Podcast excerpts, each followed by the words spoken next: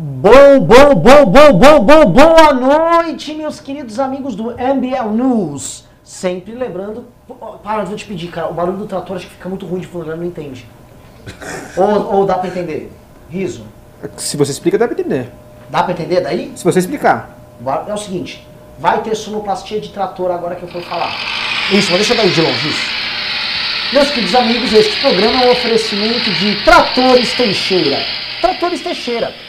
Se você precisa fazer aquela revisão, aquela, aquele tapa no seu agrale, no seu Caterpillar, no seu John Deere, no seu Massey Ferguson, vem para Tratores Teixeira, a melhor empresa de manutenção e implementos agrários no bairro de Pedras Brancas, em Guaíba, Rio Grande do Sul. Vem com a gente fazer um orçamento, tomar aquele cafezinho que a senhora Teixeira sabe fazer e curtir o que há de melhor no bom e velho atendimento gaúcho.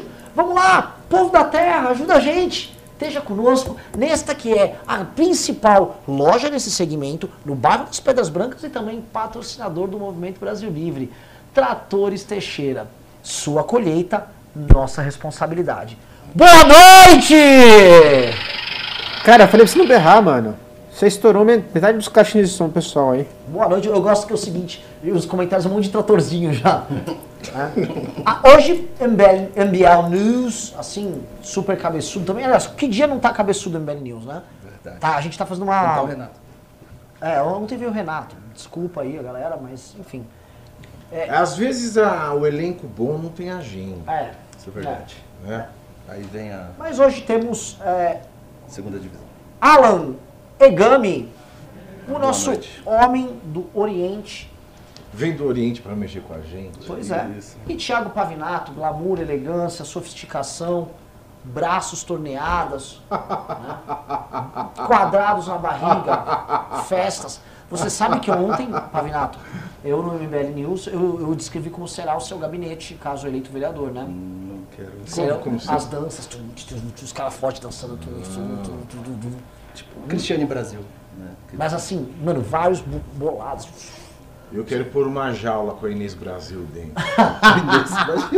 Pessoal, é o seguinte, eu sei que a gente está falando de humor, e mas... Olha, falando em garbo e elegância, vocês vejam bem qual é a, a minha moda nova. Achei essa camiseta elegantíssima. Ah, é? Você tem que ter no seu guarda-roupa. Vamos questionar tudo. Duval Arthur. Arthur. É, olha, você tem que ter no teu guarda-roupa essa camisa. É garbo, elegância é o seguinte, tá? Pimbas é o seguinte, ó. Hoje deu uma louca aqui. Deu uma louca. Ah, eu sou uma louca. Deu uma louca no gerente. Deu uma louca no gerente. É o seguinte. Pimbou. Pimbou. Acima de 100 reais. Levou a camiseta do Arthur e levou o livro. Tá? Você escolhe, você manda o pimbo e você escolhe. Série limitada, camiseta, vamos questionar tudo. A turma que o Pavinato tá indo, super chique. Não vai tomar porrada na rua. Não. Vai aparecer, eventualmente, pra quem não conhece o trabalho da turma, vai Pre Olha, pessoa... preto básico, um branco bem escrito. Se você tá meio gordinho, é uma camiseta que emagrece. Helvética, fonte elegante. Muito elegante. Se você assim é grande, pega um M assim, dá uma acentuada no bíceps, sabe? É, é, muito legal, um corte maravilhoso, você, você tem que ter em casa. Pessoal, o André Moroni falou nos comentários uma coisa importante. Renan dá uns berros, parecendo um agrale velho sem escapamento. Pois é, por isso que eu vou na Tratores Teixeira fazer aquela manutenção e tomar o melhor cafezinho da região. Melhor cafezinho do mundo. Pois é. Então vamos começar o seguinte, pessoal. Hoje é um MBL News monotemático. E eu imagino, tem até tem umas pautas aqui, Thalia Petrone, Guedes, não sei o que, mas cara, pelo amor de Deus, a gente está assistindo, neste exato instante, as duas do triunvirato das maiores figuras políticas do Brasil hoje, que incluem Jair Bolsonaro, Lula e Sérgio Moro, nós estamos assistindo o debacle entre duas delas. Eu todo mundo imaginava, poxa, vai ser Bolsonaro versus Lula nesse começo de ano, Lula agora solto. Mas não. Não está dando para disfarçar a disputa entre Jair Messias Bolsonaro e Sérgio Fernandes Moro. Né? Vamos lembrar, Moro né, já estava sendo. Tendo... Ô, oh, gente, o Rizzo tá dando um problema, a câmera fica desligando, cara. Não, velho, saiu uma notícia de última hora. Linda aqui. O quê? Antes da gente entrar na pauta única do MBL, saiu uma declaração de última hora, nesse minuto. Nesse minuto não, há exatos cinco minutos atrás, Jair Bolsonaro fez uma declaração. Leia que só os demais. dela. Não, é bomba. Não, Renan, Renan Gostices imitando da- o Bolsonaro. Isso. Eu vou ler, mas eu não quero me assustar. Vamos lá. Não, não, é. é. Idiotices de- desimportantes. Jair Bolsonaro. Índio está evoluindo. Cada vez mais é ser humano igual a nós. um homem, obviamente, obviamente que sorte que o Jair Bolsonaro tem aquela Índia que é, a- tipo assim, a Índia oficial do Agora- governo, igual ele tem o negão oficial do governo, agora ele tem o gay oficial do governo, que ele tem a Índia para tentar passar um pano, vai passar uma flecha ali para tentar melhorar, né? É Mas que é a desculpa do racista clássico, né? Ah, eu tenho, eu tenho um amigo preto. Ah, Ah, eu tenho um amigo viado. Eu tenho minha Índia. né? Minha Índia vai resolver isso, né? Ou, eventualmente ele pode até botar o Hélio Negão pra resolver, tipo, ah, ele, ele, cu- ele cuida das minorias. Da pô. live de hoje. Mas vamos voltar ao tema é o seguinte, cara. Vamos fazer uma, um- uma espécie de editorial recapitulando e eu vou jogar o problema pra vocês, tá? O que, que é? O Sérgio Moro foi convidado para ser ministro da Justiça e da Segurança Pública ali logo após as eleições de 2018. E ele foi, ah, aceitou o convite. Parece que o Guedes, inclusive, participou da conversa, da negociação. E todo mundo sabia que Moro teria autonomia para trabalhar. Isso significava para todo mundo a continuidade da Operação Lava Jato, agora uma espécie de operação entronizada como um plano de governo, como um projeto de país, que foi justamente o projeto de país que levou o Bolsonaro ao poder. E critique ou não né, o projeto lavajatista, Bolsonaro sempre, vamos dizer assim, acenou nessa linha. Né? Moro disse que teria autonomia, Bolsonaro também. Então logo Moro entra e o problema envolvendo o filho de Bolsonaro começa a se tornar mais claro, a gente começa a ver um desmonte de certos instrumentos de investigação ligados a Sérgio Moro. Primeira coisa, todo mundo imaginava que Moro seria convidado naturalmente para ser ministro do Supremo. Mas não é isso que aconteceu. Tá? Moro, gente, está dando pau aqui, é, feio nas câmeras, né? Câmera tá com problema. Porra. Todo mundo imaginava que o Sérgio Moro seria convidado para ser ministro Supremo e não foi o que vimos. O Bolsonaro falou que eh, precisava colocar alguém terrivelmente evangélico, né, que era o Mendonça, que é o AGU dele, muito ligado a Dias Toffoli, e todo mundo começou a perceber eh, certas manifestações do Bolsonaro que vão colocando o Mo- o Moro de escanteio. Uma hora falou que o Moro não tinha malícia para ir para o Supremo, isso ainda no primeiro semestre. E quando eclodiu a, a grande treta, o grande acordo com o Dias Toffoli que salvou supostamente o Bolsonaro de impeachment, é o que o Dias Toffoli fala em público na imprensa até hoje, né? Você começou a ver muita coisa, a coisa foi acelerando.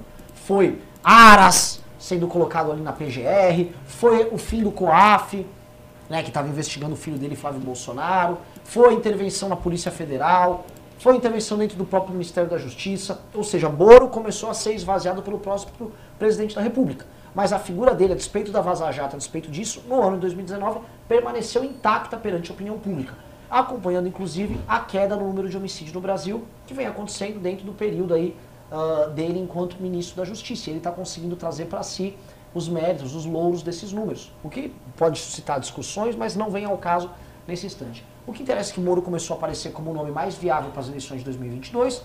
O Bolsonaro aparentemente não está gostando. Vira o ano com o juiz de garantia, que é uma coisa que Moro, mesmo sendo um subordinado do Bolsonaro, não gostou. Chegamos agora em 2020 e Moro começa a ir à imprensa. Primeiro ele participa um Roda Vida, onde ele é muito elegante com o presidente, mas ele, vamos dizer assim, ele ganha, ele ganha o carinho do grande público, demonstra brilho próprio e força própria no próprio eleitorado do Jair Bolsonaro. E quando entra no tema do juiz das garantias, juiz de garantias, ele simplesmente a sua opinião, que não é a opinião que o presidente da República gostaria de ouvir. E aí isso prossegue.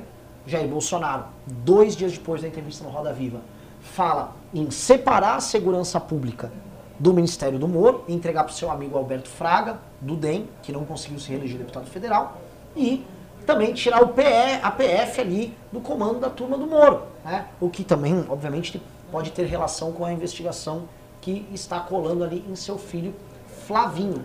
Né? Moro retrucou como? Abrindo seu Instagram agora nas redes sociais, que está explodindo.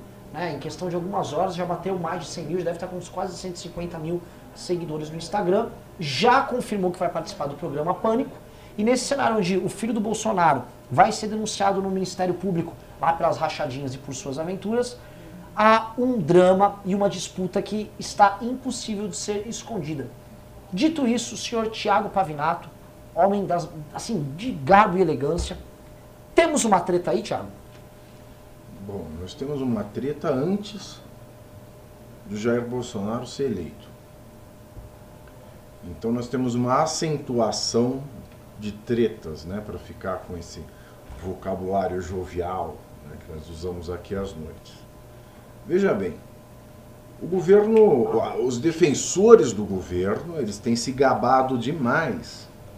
Né? Sempre que surge algum escândalo, como o do Roberto Alvim, ou alguma palhaçada, estupidez, como o do Weintraub, ou quando a Damares faz uma das patetices dela, ou qualquer outro filho do Bolsonaro faça alguma merda, ou o próprio Bolsonaro fale uma merda como essa do índio que ele acabou de fazer na live de hoje, toda vez que isso é levado ao público bolsonarista, ao público em geral, e claro, dentro desse público, o público bolsonarista, o público bolsonarista ele responde: a economia está melhorando, a criminalidade está caindo.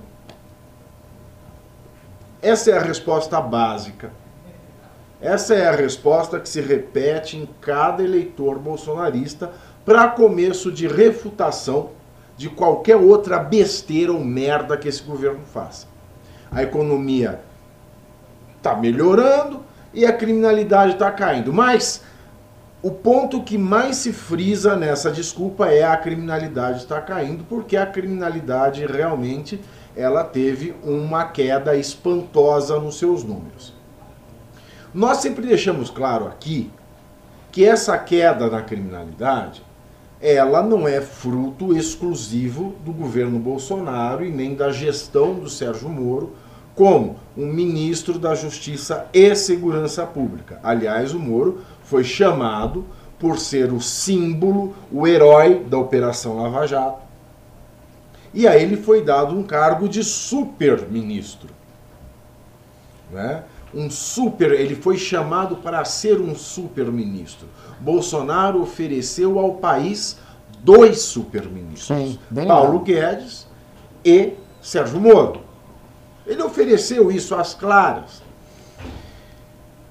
Acontece que, mesmo nós sabendo que a queda na criminalidade é uma tendência de uns anos para cá, começou com a adoção de políticas de segurança pública que eram feitas aqui em São Paulo e foram implantadas em outros estados pelas polícias civis e militares dos estados, porque quem comanda as polícias são os estados. Não é o governo federal, não é o Ministério da Segurança Pública. O Ministério da Segurança Pública que nunca existiu. Passou a existir no governo Temer, e o governo Bolsonaro incorporou ao Ministério da Justiça para fazer um enxugamento das pastas.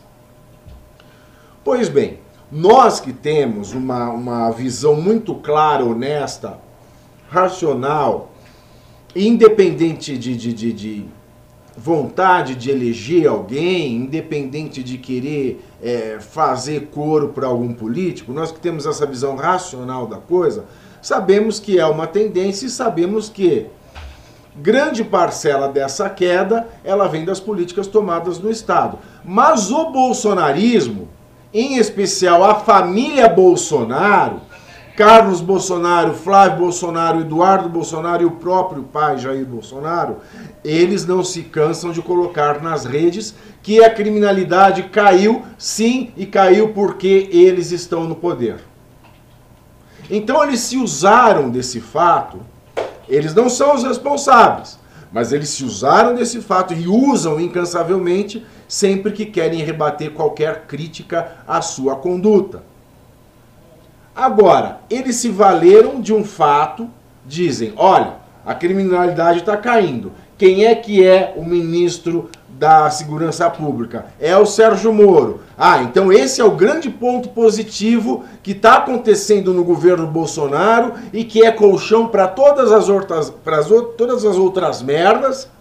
E agora ele vem e cogita em tirar a segurança pública do Sérgio Moro. Ele cogita em mexer num time que está ganhando. E está ganhando de goleada ele cogita voltar atrás nas promessas de campanha que dizia o fim da mamata, é um governo econômico. Ele já criou uma estatal. Olha, o Lula não criou uma estatal. A Dilma não criou estatal. O Jair Bolsonaro criou uma estatal. Agora ele vai criar. Calma, o Lula não criou estatal, o Lula criou vários estatais. A Estatal? Dilma também criou. Tá sim. Na verdade, o que mais criou Foi foi, o Fernando Henrique. É. Mas o Lula e a Dilma criaram estatais. Bom, Mas, Bom, não, desculpa, eu eu devo estar falando, eu já vou confirmar aqui qual é esse raciocínio. Mas ele criou a estatal também, um, um- presidente liberal que ia vender todas as estatais, foi eleito, Sim, ele abriu a Petrobras tudo. também pra pagar os caras dele. Agora ele quer mexer nesse no super ministério que é o que está ganhando de goleada e quer mais uma vez podar aí a asa do Sérgio Moro, que todos os analistas políticos já vêm se questionando há muitos meses, há muitos meses, qual é a do Sérgio Moro? Por que, que ele está aguentando calado tantas podadas sequenciais e impiedosas? Já começou com declarações tortas que o Bolsonaro dava a declarações do Sérgio Moro. Passa pelo juiz de garantia. Que, aliás, o juiz de garantia, eu achei que eu não fosse viver para ver isso, mas o Sérgio Moro pediu ao Supremo Tribunal Federal parcimônia e correção na figura do juiz. Eu pensei que eu não ia viver para ver o Sérgio Moro pedindo intervenção do Supremo Tribunal Federal.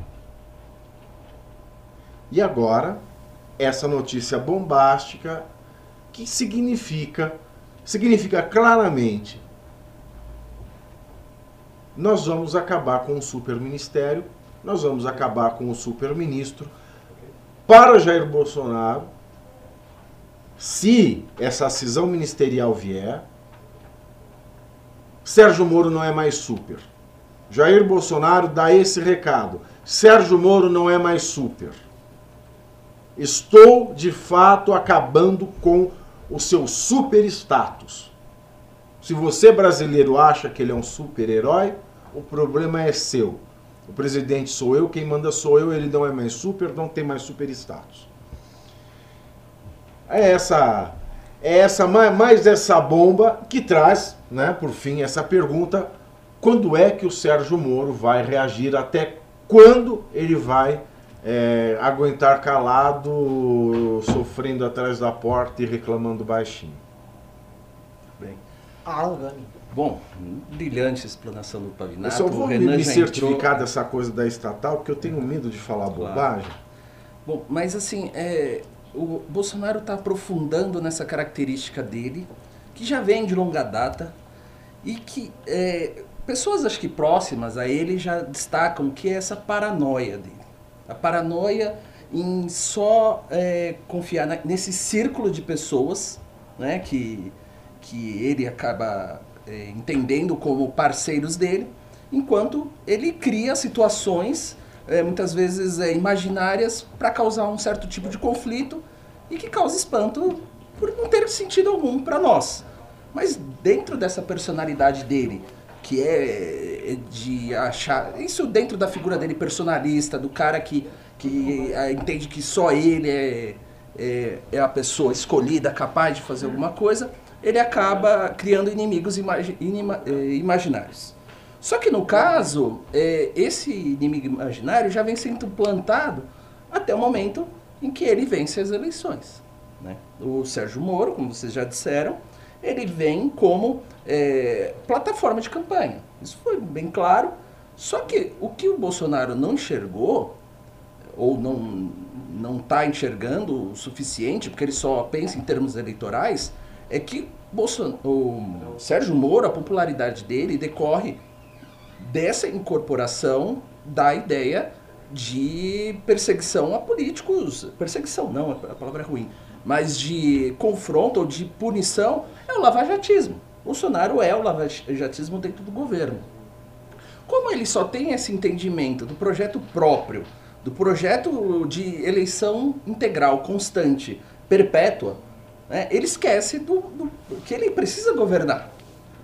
E o que tem acontecido é que, justamente como o Pavinato colocou, existem os ministérios técnicos, existem os ministérios que o Bolsonaro acha que, que ele conhece.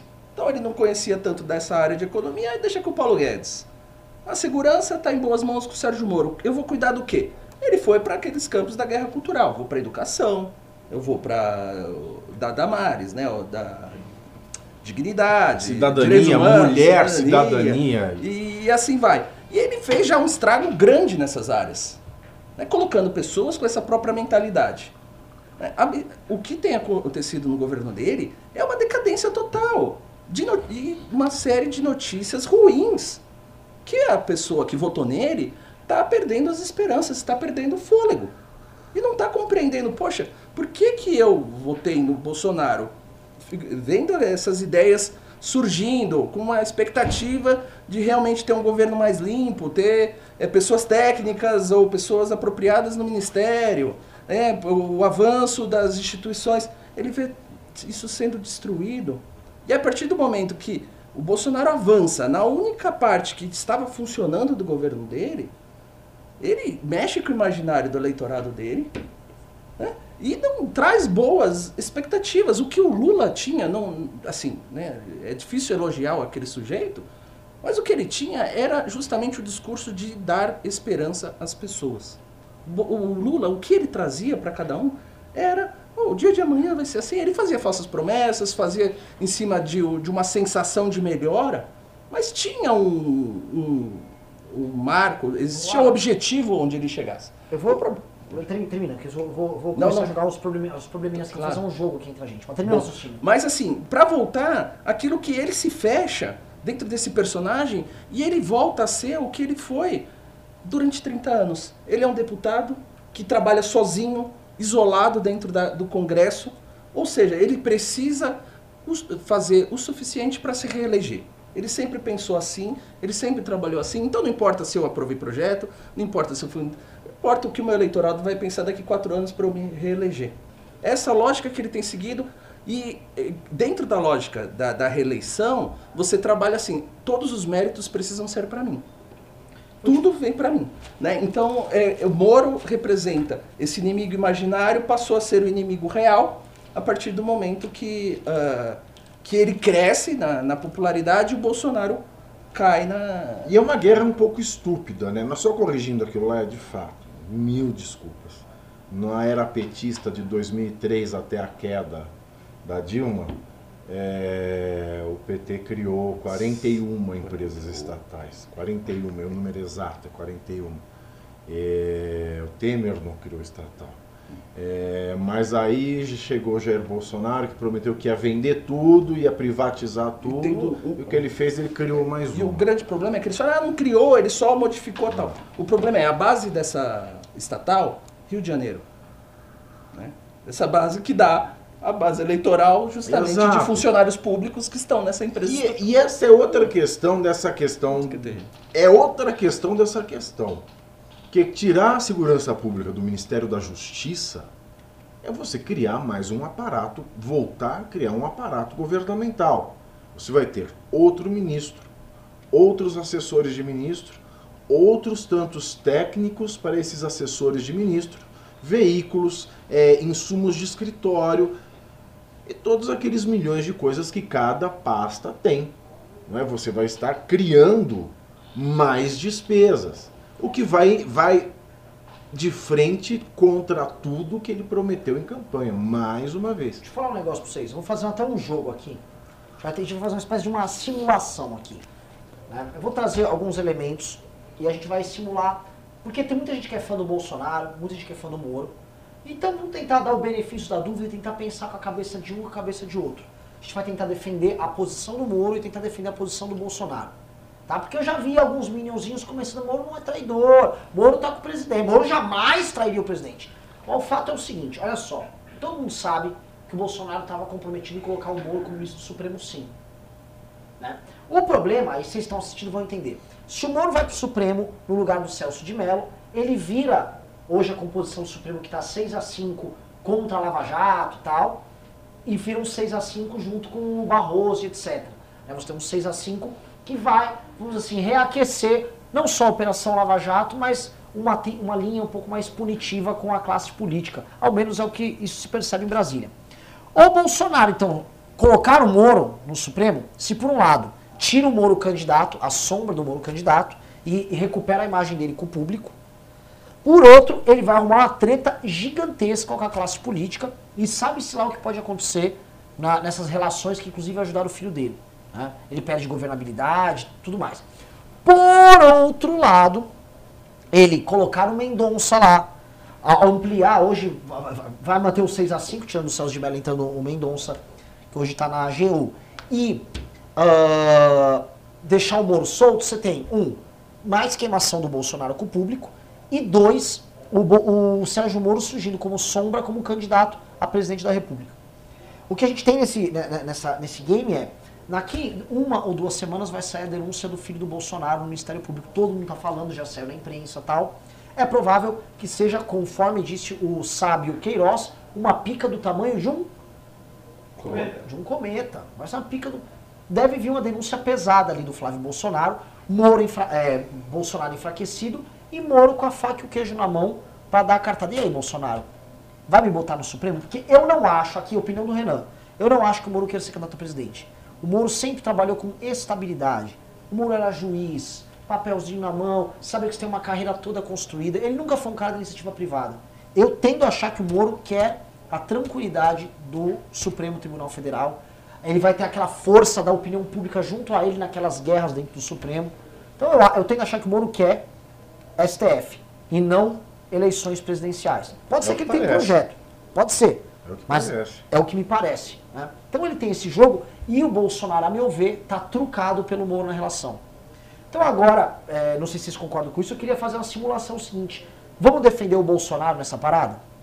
Porque é, uma das coisas que todo mundo tá- tá- alega é, pô, mas o Moro, ele, tá, ele, ele cruzou uma linha vermelha este ano.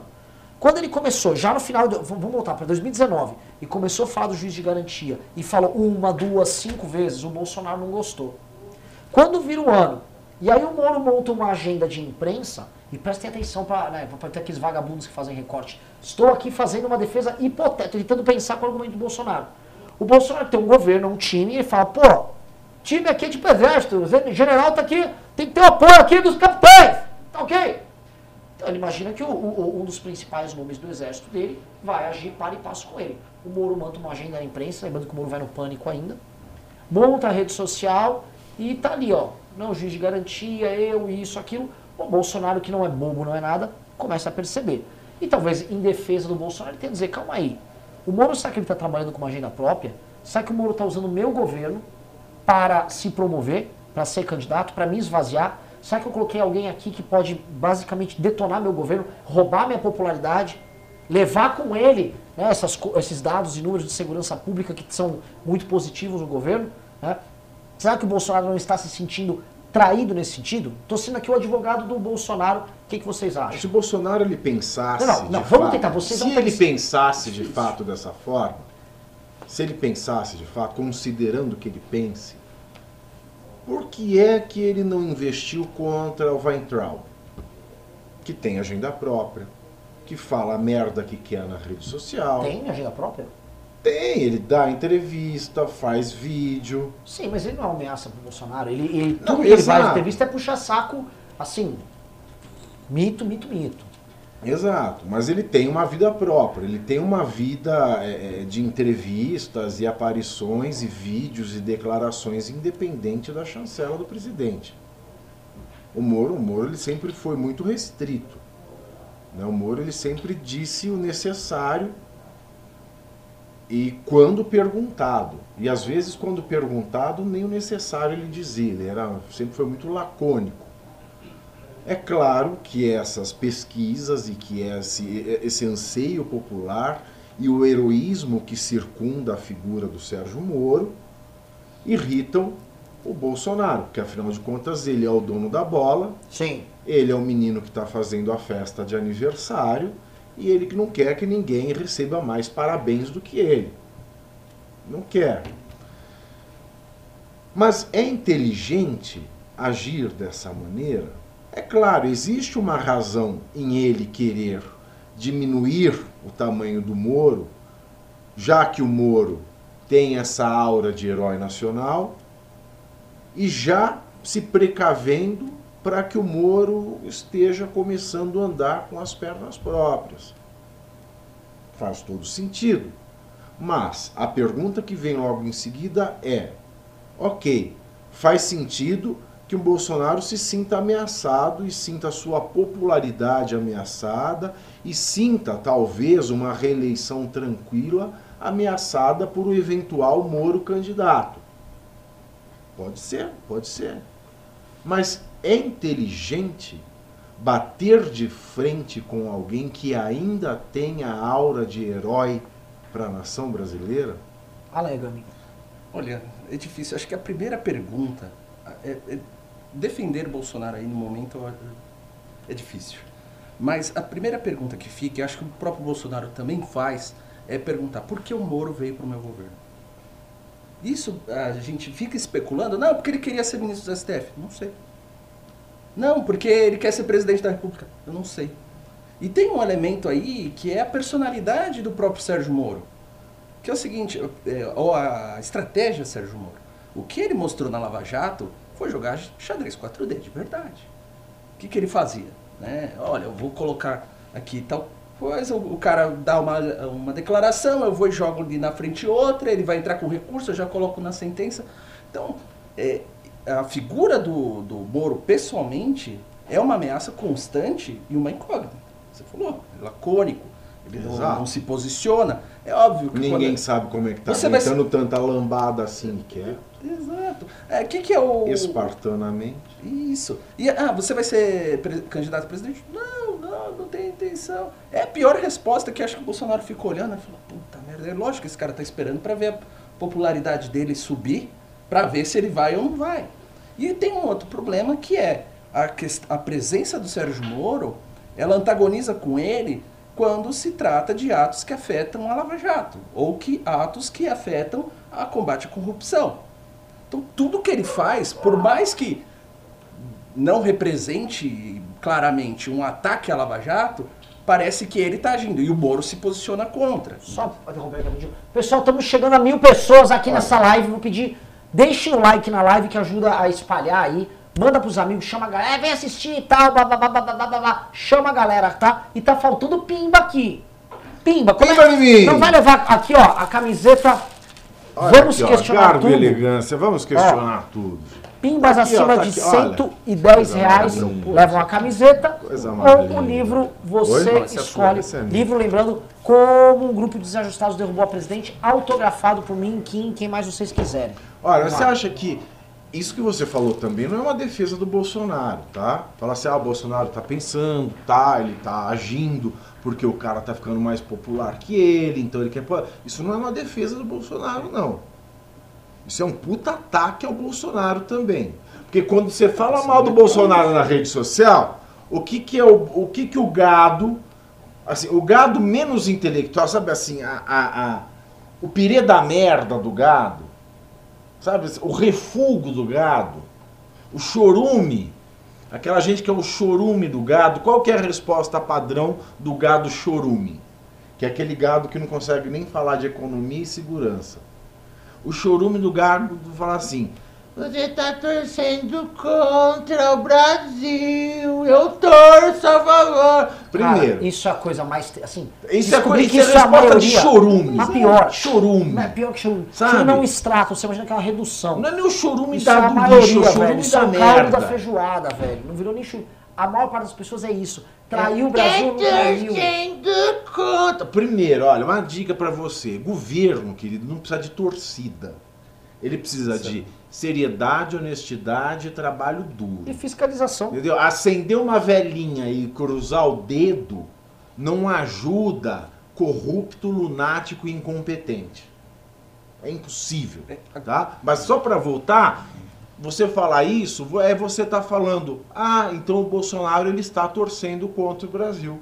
Porque se o Moro é ministro da Segurança Pública e a segurança pública vem caindo vem cavalgando para baixo, O Bolsonaro está pensando só nele e não está pensando no Brasil. Ele está torcendo e atuando contra o Brasil. Na verdade, essa defesa de pensamento é mais uma acusação. Olha como esse Bolsonaro é vil. Olha como ele é malvado, como ele é o vilão. Como ele é o cara ruim da história. O Brasil está indo bem com o Moro. Vamos podar o Moro só porque eu estou pensando na minha reeleição. Eu não estou pensando em governar o Brasil, eu estou Mas pensando pô, na você minha não deixou nem a reeleição. gente fazer a defesa do Bolsonaro. Não, não Vocês dá não fazer ajudaram. defesa. Não, não, Assim, eu acho que dá. Existe uma ética, que é, a- é- vamos dizer, aquela coisa weberiana, a ética da responsabilidade. A ética da máfia Não, não, mas não é de é máfia. omertar. Não tô falando que, O eles são que é? mafiosos. Não, cara. Eu tô, eu- Existem bons argumentos da parte do Jair Bolsonaro. Falando, "Bom, ô, Moro, você tá aqui comigo, cara. É o seguinte, eu vou ter que comer um- uma pá de merda aqui pra manter esse governo que você ajudou a endossar. Querido, eu consigo de pé." defender o diabo. O diabo, o Satanás, o demônio, o sete pele, o tinhoso. Eu consigo defender o diabo, mas eu não consigo defender o chefe Bolsonaro. O que, o que é que não é bem Ah, um para, argumento. Não, o tinhoso, Satanás, ainda tem uma, te... tem uma tese, é, é, é Satão, minha biografia, eu esqueci o nome do autor, eu vou lembrar ainda, mas é um livro maravilhoso, que ele pega todos os estudos bíblicos, é, Satão, uma biografia, e ele diz que Satã, na verdade, ele agia como um promotor de Deus, porque Deus ele sempre manda tentar os homens na terra. Então o diabo ele cumpre um papel de promotor. Ele vem pra cá, tenta, ele faz tudo, todas as tentações com os homens, mas amando de Deus que está testando, porque, como diria Fernando Pessoa, né, Deus gosta de ficar brincando com a sua criação. E então o diabo ele tem esse papel. é, né, e ninguém nunca viu o diabo, hein? A única, a única coisa viva que viu o, o, o, o, diabo foi um burrinho e não, não há descrição dele. Então dá- é mais defensível o diabo do que o Jair Bolsonaro.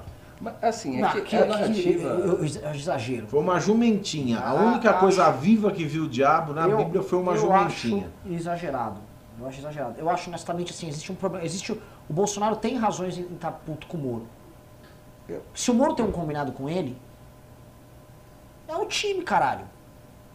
Se o, Moro, se o Bolsonaro eventualmente falou ali, quando o Bolsonaro firmou o tal do acordão.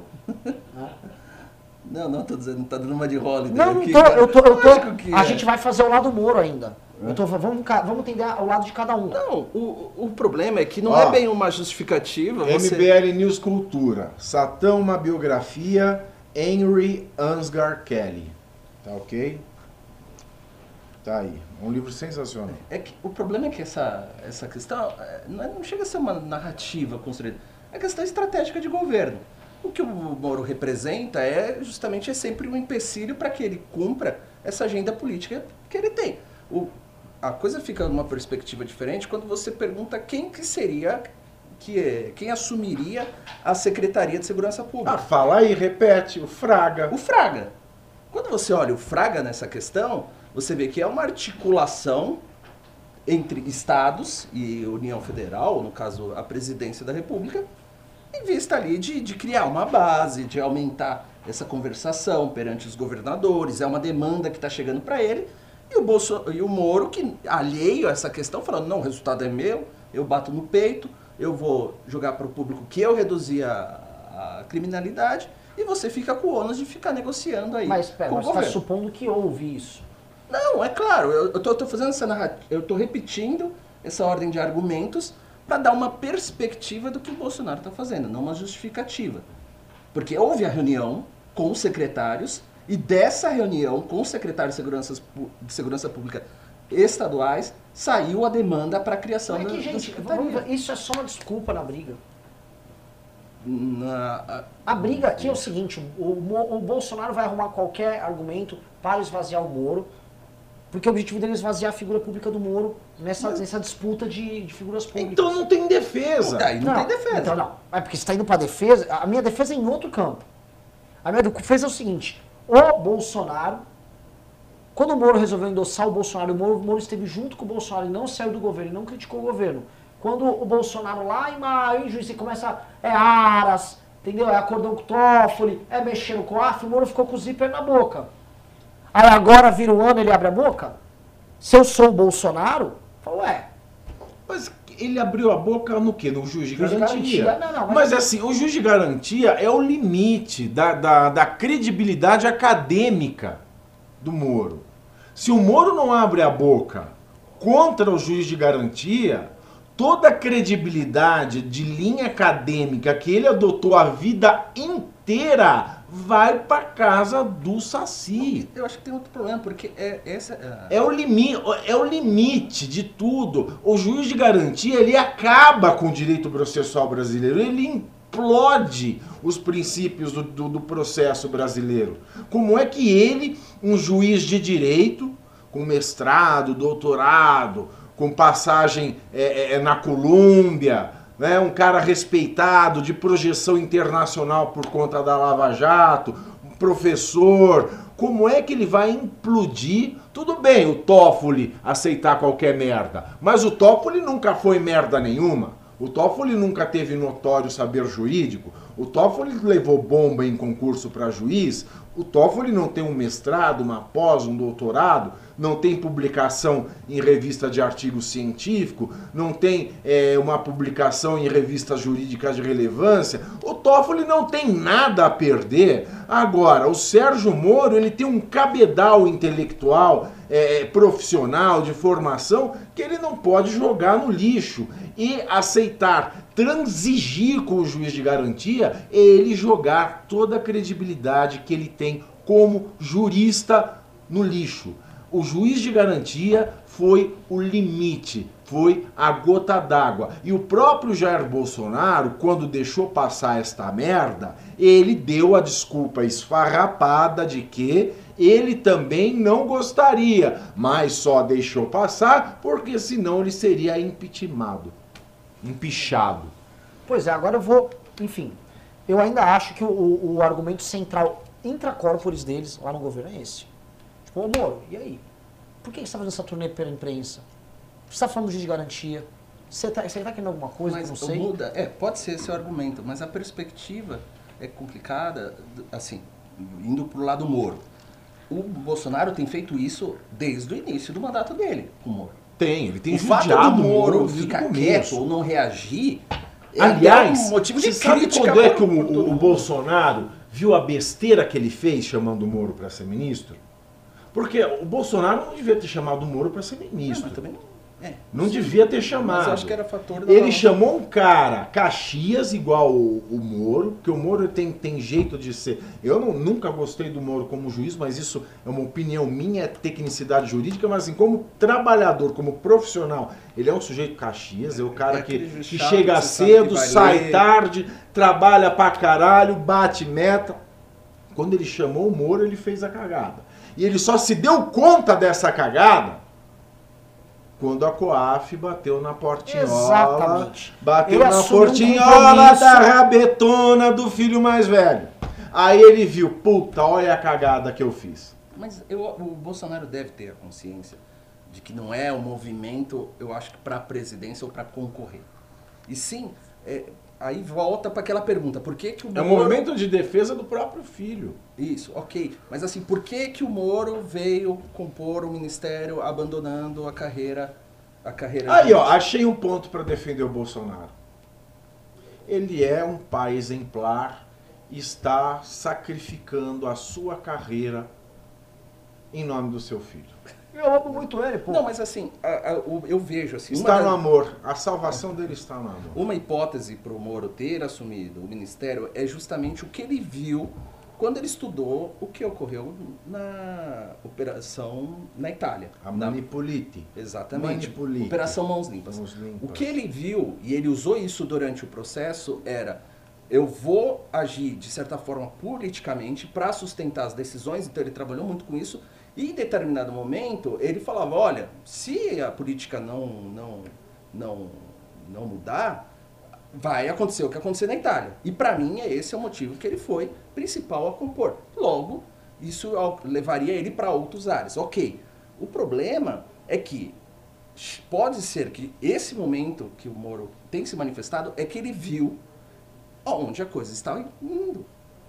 Talvez um ponto irreversível para a Lava Jato, que ele vai ver tudo que, eh, que ele construiu sendo jogado fora. Ele vai jogar a carreira dele como juiz fora, ele vai jogar esse tempo como ministro fora, em prol do quê? Em prol do projeto do Bolsonaro para salvar o filho e destruir a Lava Jato junto com o Rodrigo Maia, junto com o STF, junto com políticos do PT e etc e tal. Então, para mim, esse é o movimento de reação do Moro em relação a toda a merda que está acontecendo e o Bolsonaro indignado porque ele não vai poder continuar aprofundando nisso daí. O juiz de garantia Não foi a gota necessariamente. d'água.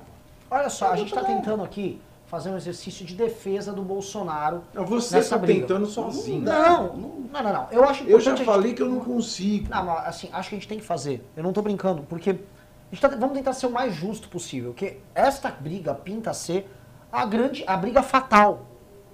A briga fatal. Quando o Bolsonaro Mas pera, só ele ler aqui, trai o pera, pera, eleitor, só, só ler um negócio aqui rapidinho. Eu vou ler uma notícia do antagonista. lê o que, que você saiu quiser. aqui, isso pauta a gente pra gente ver o tamanho da, da treta. É uma matéria, acho que é do, é do Cláudio Dantas, chama-se Bolsonaro e o Abismo. Eu vou ler. Jair Bolsonaro flerta com o abismo ao considerar a cisão do Ministério da Justiça e da Segurança Pública. Caso faça, tornará praticamente inviável a permanência de Sérgio Moro no governo. Mas é pior que isso. Bolsonaro entregará o que resta de seu governo ao DEM de Rodrigo Maia, que negocia com Luciano Huck uma frente ampla para 2022. Há muito tempo, Maia vem sabotando Moro. Não à toa coordenou o esvaziamento do pacote anticrime com o apoio do Centrão e da oposição, PT incluso. Agora volta a pressionar pela recriação do Ministério da Segurança Pública para entregá-la a Alberto Fraga, presidente do DEM no Distrito Federal, e assim, escândalos de corrupção nas costas e tudo mais. Claro. Bolsonaro vê Moro como uma ameaça a seus planos de reeleição e alimenta os planos de Maia, mas não percebe que está entregando ao presidente da Câmara e seus parceiros uma das principais bandeiras da campanha de 2022. Análise perfeita. E outra coisa, nada que nós já não estivéssemos comentando neste MBL News anteriormente, tá? Nada que não estivesse sendo falado aqui, tá? O Centrão se reorganizando, o Centrão como força de combate à Lava Jato. Então, assim, eu vou falar um negócio pra vocês que estão assistindo, porque o, o que mais tem é vagabundo que vem em rede social falar ai, o Kim é um filhote do Maia. Como é que o Kim votou em todas as pautas de desmonte da Lava Jato ou pró-impunidade ou pró-privilégios? Ele votou contra. Agora, nessas mesmas pautas, sempre houve algum tipo de articulação envolvendo o Centrão, o DEM, etc., e o governo federal. E o maior exemplo disso é a postura do senhor Flávio Bolsonaro no Senado. Aí vem esse bando de rato, né? É, tá torcendo contra, que é o exemplo que o Pavel deu, e fica jogando, ah, mas quem tá comendo? Cadê? Porque é aí que você separa o joio do trigo. Que essa é a grande guerra. A grande guerra hoje é o desmonte da Operação Lava Jato acontecendo dentro do governo Bolsonaro envolvendo o volta. Centrão. Quem que é o Fraga? Qual o partido dele? Flaga do DEM, É do DEM. amigo, amigo pessoal do Bolsonaro há Miliano. décadas. Detalhe, quem apresentou Aras pro Bolsonaro? Cara, eu não sei. Quem foi? Foi o Fraga? Fraga. Então, fez essa articulação. Fraga é um, assim, Então, um dos é, poucos ele grandes não- amigos que o E Bolsonaro ele tem. está com o Bolsonaro há muito tempo. Ele não integrou o governo formalmente por conta da acusação. Sim. Como ele foi absolvido recentemente, ele criou as asinhas e foi para cima do Moro. Então, eu vejo esse movimento anti-Moro que o Bolsonaro tem praticado, é absurdo, contra o próprio governo, né, o ministro do próprio governo, vindo dos conselhos do Fraga. O Fraga é o cara que tá. Pode ser que na cabecinha do, do Bolsonaro tá lá, olha, presidente, ele está se aproveitando do cargo que tem e vai usar o próprio governo contra você e vai ser o candidato à presidência. Pode ser. Não sei qual é o argumento. Porque o Bolsonaro ele é tão fechado, num círculo tão restrito, e dentro, eh, dentro desse círculo está o Fraga, que qualquer merda pode surgir. Mas você fala, como é que vai torcer? Vai voltar. Ah, é, é, Torcer. é- é nojento, dá asco, é abjeto nesse negócio de torcer. É abjeto. Agora, como é que você vai torcer pelo Bolsonaro se o Bolsonaro não torce pelo Brasil? Se o Bolsonaro torce só pra porra da família dele? Não é, mas tem um detalhe, é- essa, esse, esse movimento ele não cria esperança nas pessoas nem para torcer. É igual time de futebol. Eu assim, eu, eu sou fanático pelo Palmeiras. Mas chega um momento que a gente passou 10 anos lá que você falava, meu, eu não tenho esperança nenhuma. Você larga. Você larga. E é o que está acontecendo. Ele está fazendo um movimento contra o Moro, desprezando completamente a repercussão em relação até esse gado. Vai rachar no meio. o, o- o- boa parte do gado, ele é lavajatista. Ah, Uma vez, acho que você que perguntou aqui no News, falou quem sobreviverá mais tempo? Bolsonarismo ou lavajatismo? Eu não sei, porque é o seguinte, o Bolsonaro, a, a Lava Jato já, já tá assim, tá na cama, pronto para ser sacrificada, já tá com uma faca no peito. Sim, mas existe uma, uma Um coisa fenômeno. das pessoas. É isso, mas, Enfim, o fenômeno, se não tiver as materializações dele, ele começa a virar só exercício de fé. mas nas pessoas tá. Mas uma hora o exercício de fé passa. Uma Precisa hora de vai virar profissão de Mas fé. a- você precisa do milagre. milagre. Mas está Sem milagre você não vai ter, cara. Ah, Isso está na, na cabeça das pessoas, assim como o impeachment está, a, a Lava Jato está. Tá, mas passa, velho. O problema é passar. A menos que. eh, Assim eh, seria se o Moro cometesse algum ato muito cagado. O Bolsonaro, não, para mim não é suficiente para, pelo menos, apagar essa, essa imagem que existe na cabeça do. A memória não, não se apaga tão fácil. Ele pode matar na prática, a Lava Jato. Mas essa figura, e que é o que o Sérgio Moro precisaria só para se candidatar Não, a Atos de Ferro não segura, porque é igual o Joaquim Barbosa, ninguém nem sabe quem é Joaquim Barbosa mais.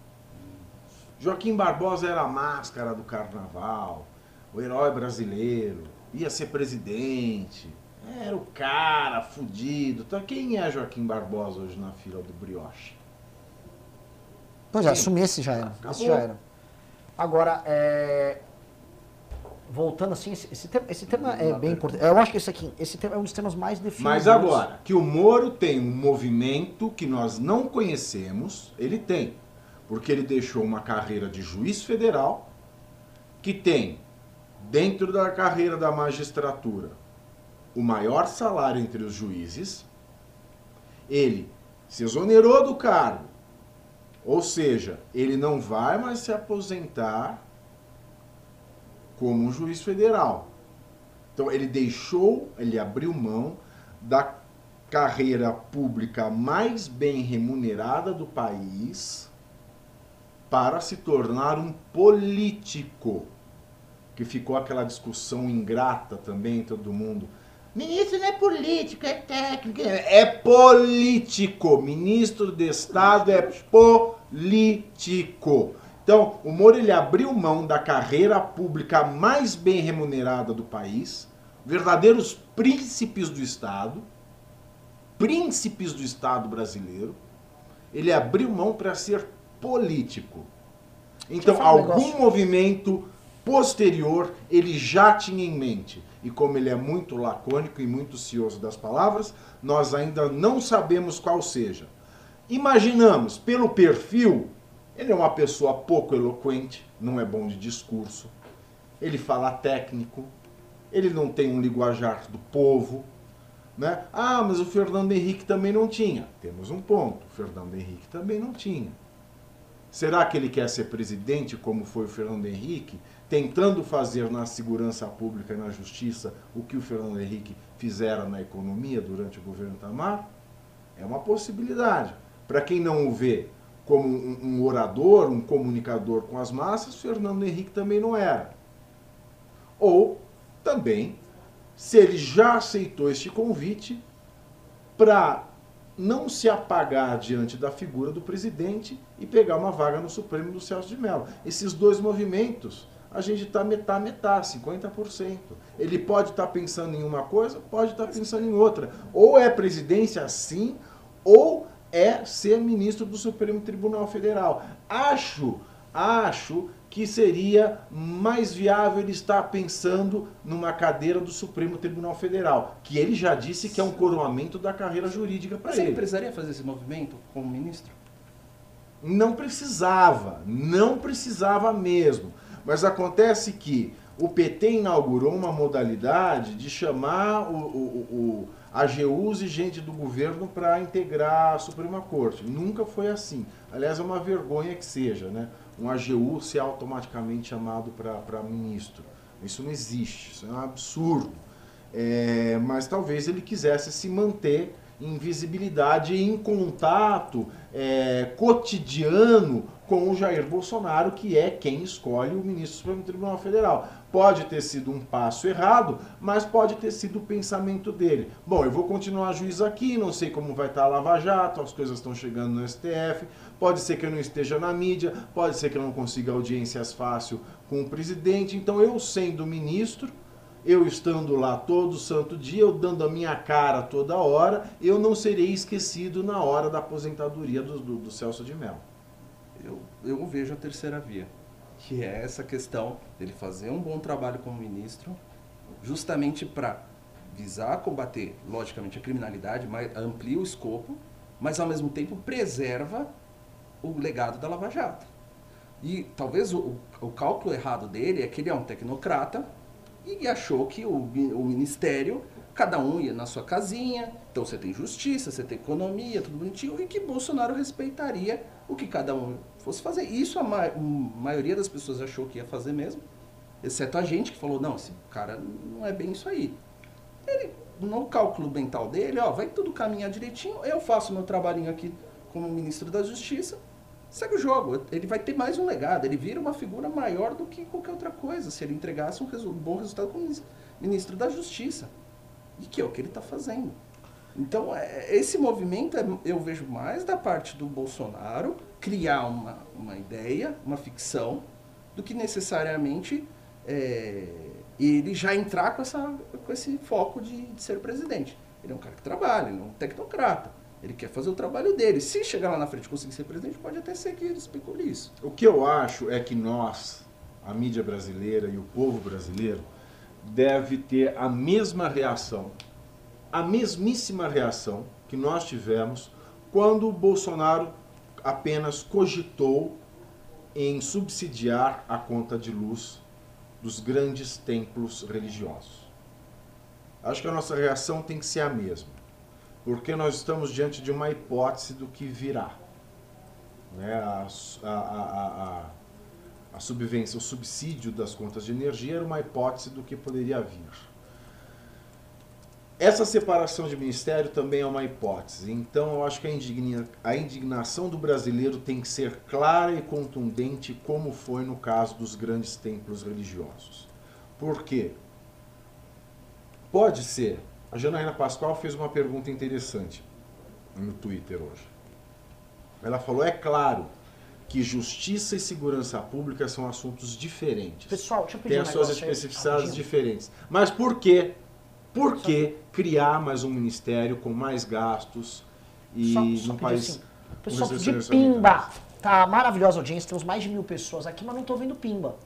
Tamo com Milão, tema bom, debate complicado, porque o que a gente tá falando aqui é o seguinte, a gente não tá trazendo flores para ninguém. Né? O debate é complicado. Queria lembrar aqui, é, para essa questão Moro-Bolsonaro, que o Moro sempre foi, a meu ver, muito maior do que o Bolsonaro. O Bolsonaro, durante toda a campanha dele, trabalhou com uma expectativa. Né? Bolsonaro 2018, coloca o mito lá. O Moro, ele criou vínculos emocionais com as pessoas enormes por várias vezes. O Moro, quem não lembra daquela famosa, é, aquele famoso dia 16, não, dia 18 de março de 2000 e, não, não, dia 16 de março de 2016, quando ele liberou os áudios do Lula e o povo foi para Paulista e ficou gritando Moro, aquele, aque- aquela conexão que ele criou com o Brasil em rebelião com o PT, de um cara que estava entregando, ele entregava, é como se fosse um mago que surgia do nada. Vamos, Bolsonaro, uma análise isenta disso aí, tá? Uma, um passo ilegal que o Moro deu. Uma baita ilegalidade jurídica, assim, uma transgressão do Estado de Direito danada que foi liberar aqueles áudios, mas que foi a bala de prata para a queda da Dilma Rousseff. ali matou, ali Uma matou, análise isenta. ali tá? matou a Dilma Rousseff. é, a última tentativa deles tentava, mas assim, ela cairia de qualquer jeito. né? Ali cairia de qualquer jeito, mas ali o Moro criou várias vezes e foram diversas vezes esse vínculo junto à população nessa luta da combate à corrupção. E é muito difícil o Bolsonaro pagar, não vai dar para pagar isso. Simplesmente não vai dar para pagar. E o Moro não está entregando de sabores para o eleitor e para esse público, quanto o Bolsonaro está entregando muitos sabores. O drama é esse. E o, que o Bolsonaro está pedindo para o Moro é muito difícil de se pedir. O Bolsonaro está pedindo sangra comigo. Tipo, ó, eu vou arrancar o coafo de você. E o Moro não tem, o Moro não tem nenhuma obrigação, vamos dizer assim, no pacto inicial que eles firmaram de fazer isso. Eu tentei defender o Bolsonaro, mas é muito difícil de defender. Não tem o que falar. O Bolsonaro tá, tá rifando ele, passou um ano rifando o Moro. Ficou uma situação. E não é porque a gente é ruim, é porque o Bolsonaro não se de- defende. Ele, ele se defende do quê? Quando ele é confrontado, ele se defende? Não. Ele manda tomar no cu, xinga a mãe e manda calar a boca. Como é que nós vamos defender alguém que não se defende? É aquela coisa, É. né? Às vezes tá queimando o Moro pra fazer fumaça também, né? Porque daqui a pouco vai tem a questão da, da denúncia e a gente não sabe o que se Mas passa a- nesse bastidor. A denúncia, Alan, ela vai abrir muitas variáveis no Vai- campo. não, vai abrir. Eu assim, não, não exatamente no futuro, mas eu não, a gente não sabe se houve algum pedido, alguma eh, manifestação, algum contato do Bolsonaro com o Moro em relação a isso, porque o que era o Ministério da Justiça até hoje era justamente o papel de apagar fogo, de ver uma denúncia, ó, segura aqui, segura ali. Pode pegar todos os ministros da Justiça, desde lá de trás, desde Renan Calheiros e o Caramba 4. Então, a gente não sabe se houve até um conflito entre eles. É assim, eu não quero TV fama da política, mas pode ser justamente isso. Ó, chegou e falou, e aí, Moro? Ferrou, você vai? E aí, você é meu ministro, e aí? Age aí pra mim. Não houve É, mas- resposta. Cara, Aí inevitável, é assim, que você vai pra... pra- O Bolsonaro. A pergunta é: o Bolsonaro já mostrou que ele iria, ele vai interferir em certas políticas importantes para o eleitorado dele se for para salvar o filho. 2019 é o exemplo disso. Ah, vou dar só uma notícia para vocês, tá? O nova chefe da Lava Jato na PGR é anunciada por Augusto Aras. Ah, foi, foi, ah, ah, o antigo coordenador da Lava Jato, José Adonis Calou de Araújo Sá, saiu e agora entrou a Lindora Maria Araújo. Lembrando que o antigo já não gostava do Aras e não estava batendo o santo pediu dele com o. Aras. Eu tô curioso para saber, ô Riso, Oi. se tem. Saiu alguém, como é que se posiciona essa, essa dona O nome Lindora aí? Lindora- Ela é, do- ela é dos... é- Ela, Maria Araújo. ela já tem... Cês- isso. Vocês viram por que o cara saiu, né? Por quê? Porque teria sido prometido a ele carta branca para fazer o que quiser, não pôde fazer o que ele quis por conta do Aras, e aí ele resolveu, com o Aras. é, e aí ele resolveu pular fora. Então, assim, E ela é do grupo do, do Aras. a- ela é do grupo do Aras, a Lindora. a- a- É isso que tava, tava na notícia da substituição. A, se a Lindora, do- gente do céu, tá ficando inevitável esse conflito. E, de novo, as variáveis que vão abrir com a denúncia do MP ao Flávio são enormes. Uma da- vocês estão vendo os movimentos do campo de batalha? Aqui o MBL News é o único, único lugar que vocês vão ver a análise. Isso aqui é isento que a gente está falando, por isso que chama de isento. É que é isento mesmo. Ó, presta atenção. Vocês viram a declaração do Wilson Witzel hoje? Que não é Não. presidente? Por que, que ele falou isso? Vocês são homens inteligentes. Não, não ouvi a declaração dele. Falou que não sou mais candidato, retiro minha candidatura a presidente. Faltando três anos para eleição. Por que, que o Whitson falou isso? Pra não ser telhado. Hã?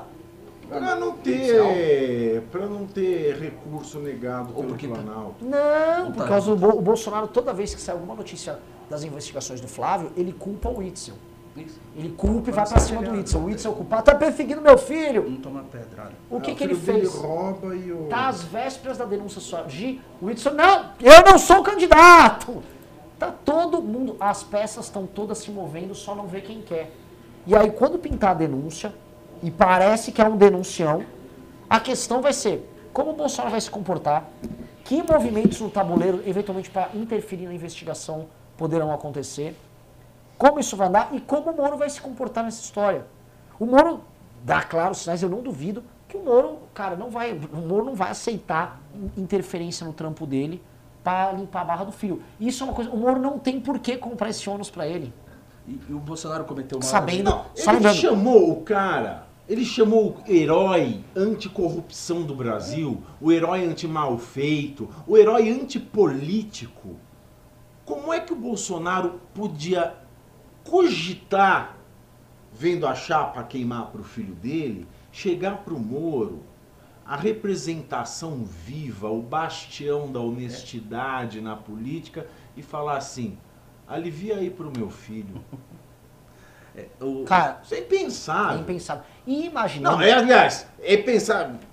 pode-se pensar que ele tenha dito isso porque ele não tem noção nenhuma. Impensável é o Moro transigir Eu- eu- com isso. O erro do, o erro do Bolsonaro é, é aquela frase óbvia: não nomeie quem você não pode demitir. É isso. Ele não, não tem o que fazer. Ele vai empurrar o Moro contra a parede e não consegue. Ah, então me demite. Uhum. Vai aí, Bolsonaro, me demite. Ah, não pode. Ah, faz, eu não vou aprovar seu projeto. Não aprova. Então ele realmente perdeu a mão aí. Ele Sim. perdeu o cab... ele Nunca teve, né? O controle sobre o Sérgio Moro. Eu não sei. Eu, assim, novamente, é um cenário dramático. A gente conversando com a galera do mercado financeiro, é, qualquer cenário de briga Moro é, e Bolsonaro Sérgio Moro.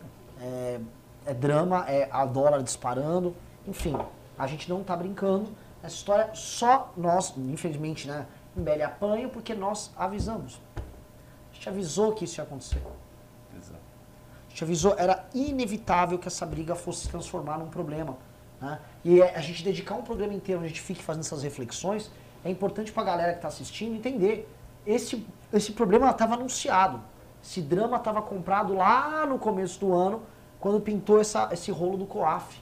Quando pintou o rolo do filho COAF, o Pavinato lembrou bem aqui, tudo aquilo que foi prometido como a revolução bolsonarista, inclusive, deixa eu só falar de revolução bolsonarista, né? Eu sabia né, que o Josias Teófilo, né, o cineasta, quer dizer, cinea, cinea, o, Preterido o, video, o videomaker, é, o editor de vídeos bolsonarista, estava tentando fazer um filme da- chamando de revolução Triunfo da bolsonarista vontade, não é? tipo um triunfo da vontade, só que tipo de videomaker. E ele não não conseguiu, aparentemente acho que não conseguiu captar a grana pro filme dele lá, né? Mas esse cara é, tá tentando ser o número 2 da. Tomou, passa um like. Já tomou? Tomou, botaram a pastora. Já- mas já? Já tomou. Passa um like. Você sabe que ele teve meio milhão liberado para um filme e um milhão e pouco liberado para outro, né? Não conseguiu captar. Quer dizer, comenta-se que não conseguiu captar. Ó, quer saber sobre a Lindora? Ah, conta a Lindora. A Lindora ela já é lotada na, na, na equipe do PGR. Ah, ela já é da equipe do já Aras. é da equipe do Aras. Mas agora é agora que é. Brasil, você está sentado assistindo aí? Porque se teve alguma antagonização política em Rio de Janeiro nesses últimos tempos, foi o quê? Família Bolsonaro e o assassinato de quem? Marielle. Marielle É. Frank. Sabe o que Lindora fez? A Lindora, ela deu um parecer para a federalização do caso Marielle. Que é tudo que, vamos dizer assim, estranhamente a gente vê o governo muito favorável a federalizar. Eu não vi o Moro Pois favorável é. à federalização do caso. Pois é, não, nunca, Eu acho que jamais. até o contrário. Até porque não, Não. Acho O Moro, o, o, o, Riso, dá uma checada. O Moro já se pronunciou É, contra contra. federalizar o caso da Marielle. No Roda Viva, inclusive. É, então. Cara, estão botando um cara do Aras pra tocar a Lava Jato. Não, mas tem esse detalhe. É alguém puxando. Sim, sim, sim, sim, sim. Cara, E o pior é, acreditem, é, é tudo que a gente não queria. Toda essa situação, não, não quero, não tenho a menor vontade de ver o Moro presidente. Pelo contrário. Eu acho que ele não serve para isso. Não Eu também não. disso. Né? É justamente. Cada um no seu quadrado. Eu não quero ver o Moro nem como ministro do Supremo. Eu, pessoalmente. Eu, jurista, não quero ver o Moro como ministro. Assim como quero que o Toffoli morra, já que não dá para tirar.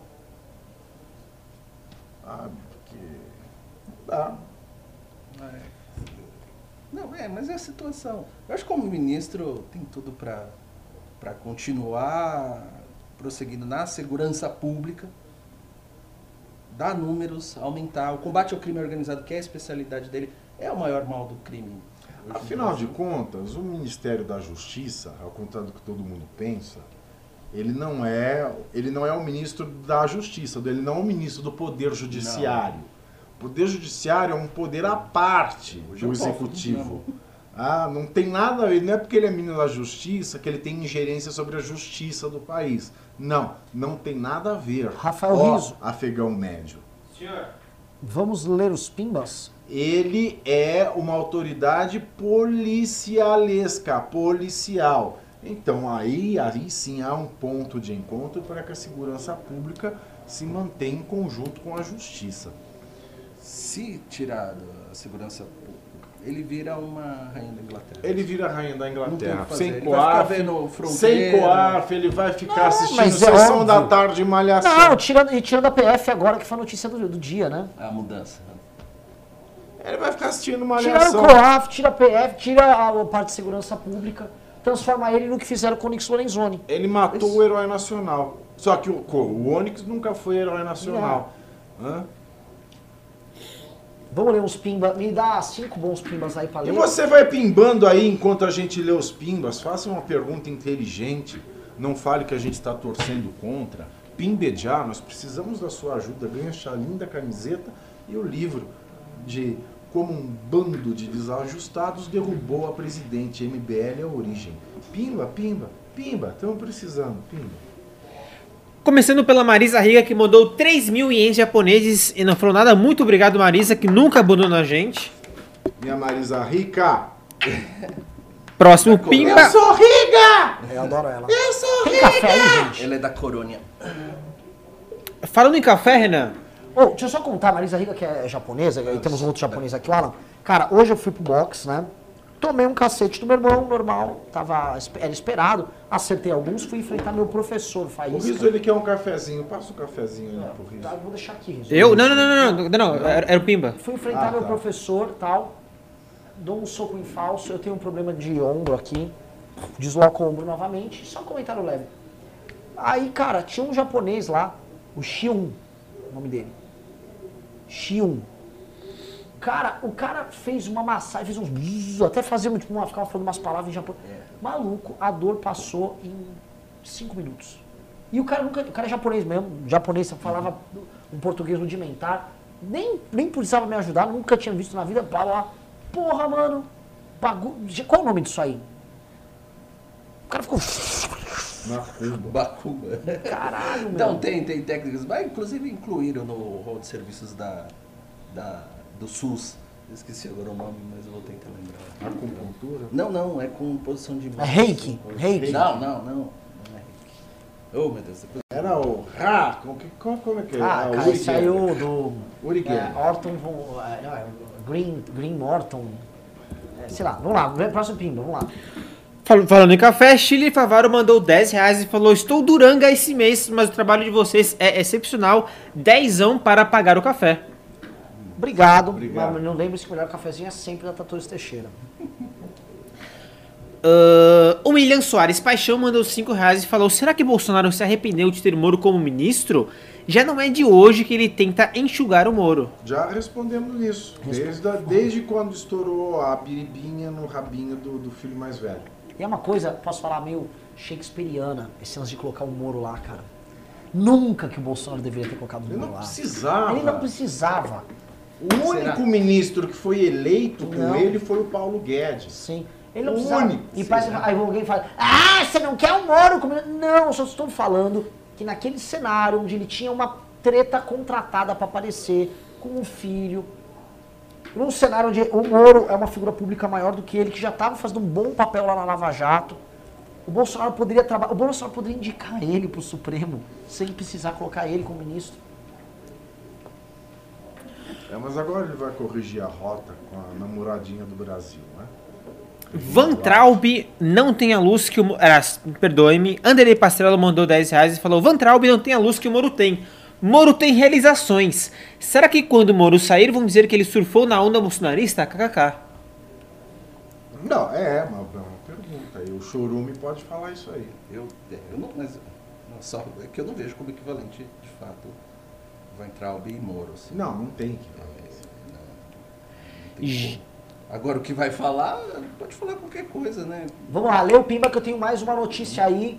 Não é bombástica, mas elas, as notícias estão chegando. Hoje tá muito quente. Ai, ai, ai, ui, ui, como diria Silvio Santos. Vamos lá. Vamos lá. José Neto mandou 5 dólares e falou: quando abrir a vaga no STF, a pressão pública pela indicação de Moro vai ser suficiente para forçar a indicação para o Bolsonaro? Não sei. Vai ter. A pressão pública não foi suficiente para demover o Bolsonaro de uma série de besteiras que o Bolsonaro fez, incluindo o fundão, incluindo o juiz de garantia. Vamos lá. Mas vou ler prima- aqui, vou Ah, ler tá. aqui, tá? É, o Bolsonaro, ele disse que tomou, começou esse estudo sobre recriar o Ministério da Segurança Pública baseado numa conversa com o secretário de Segurança de diversos estados. Vou ler a notícia aqui. Bolsonaro não chamou Moro para a reunião com os secretários de Segurança. O ministro Sérgio Moro não foi convidado por Jair Bolsonaro a participar da reunião de ontem com os secretários estaduais de Segurança. Na reunião foi discutida a divisão do Ministério da Justiça e da Segurança Pública.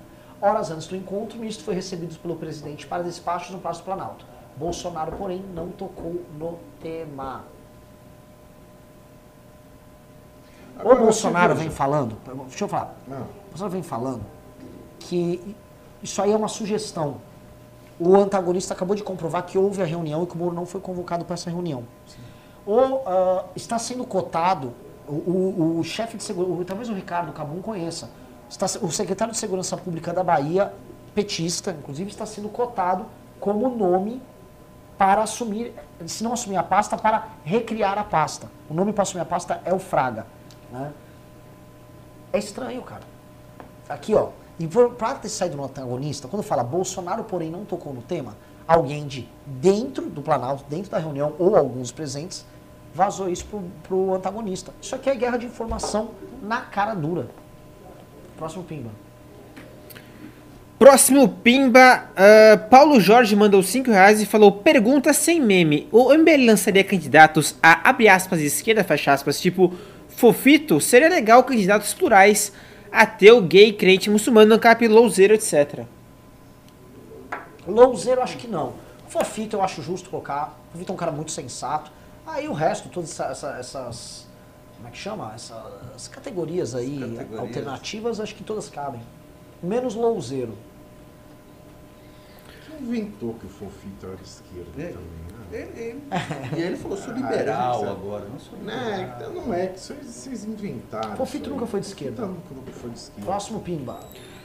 Leonardo Guarezo Barbosa mandou 10 reais e falou: Pavinato lindo, te mamo. Galera, vamos zoar pro MBL. A Tratores Teixeira não consegue sozinho apoiar a, o tratorada que o MBL faz pelo Brasil no Congresso, Senado, etc.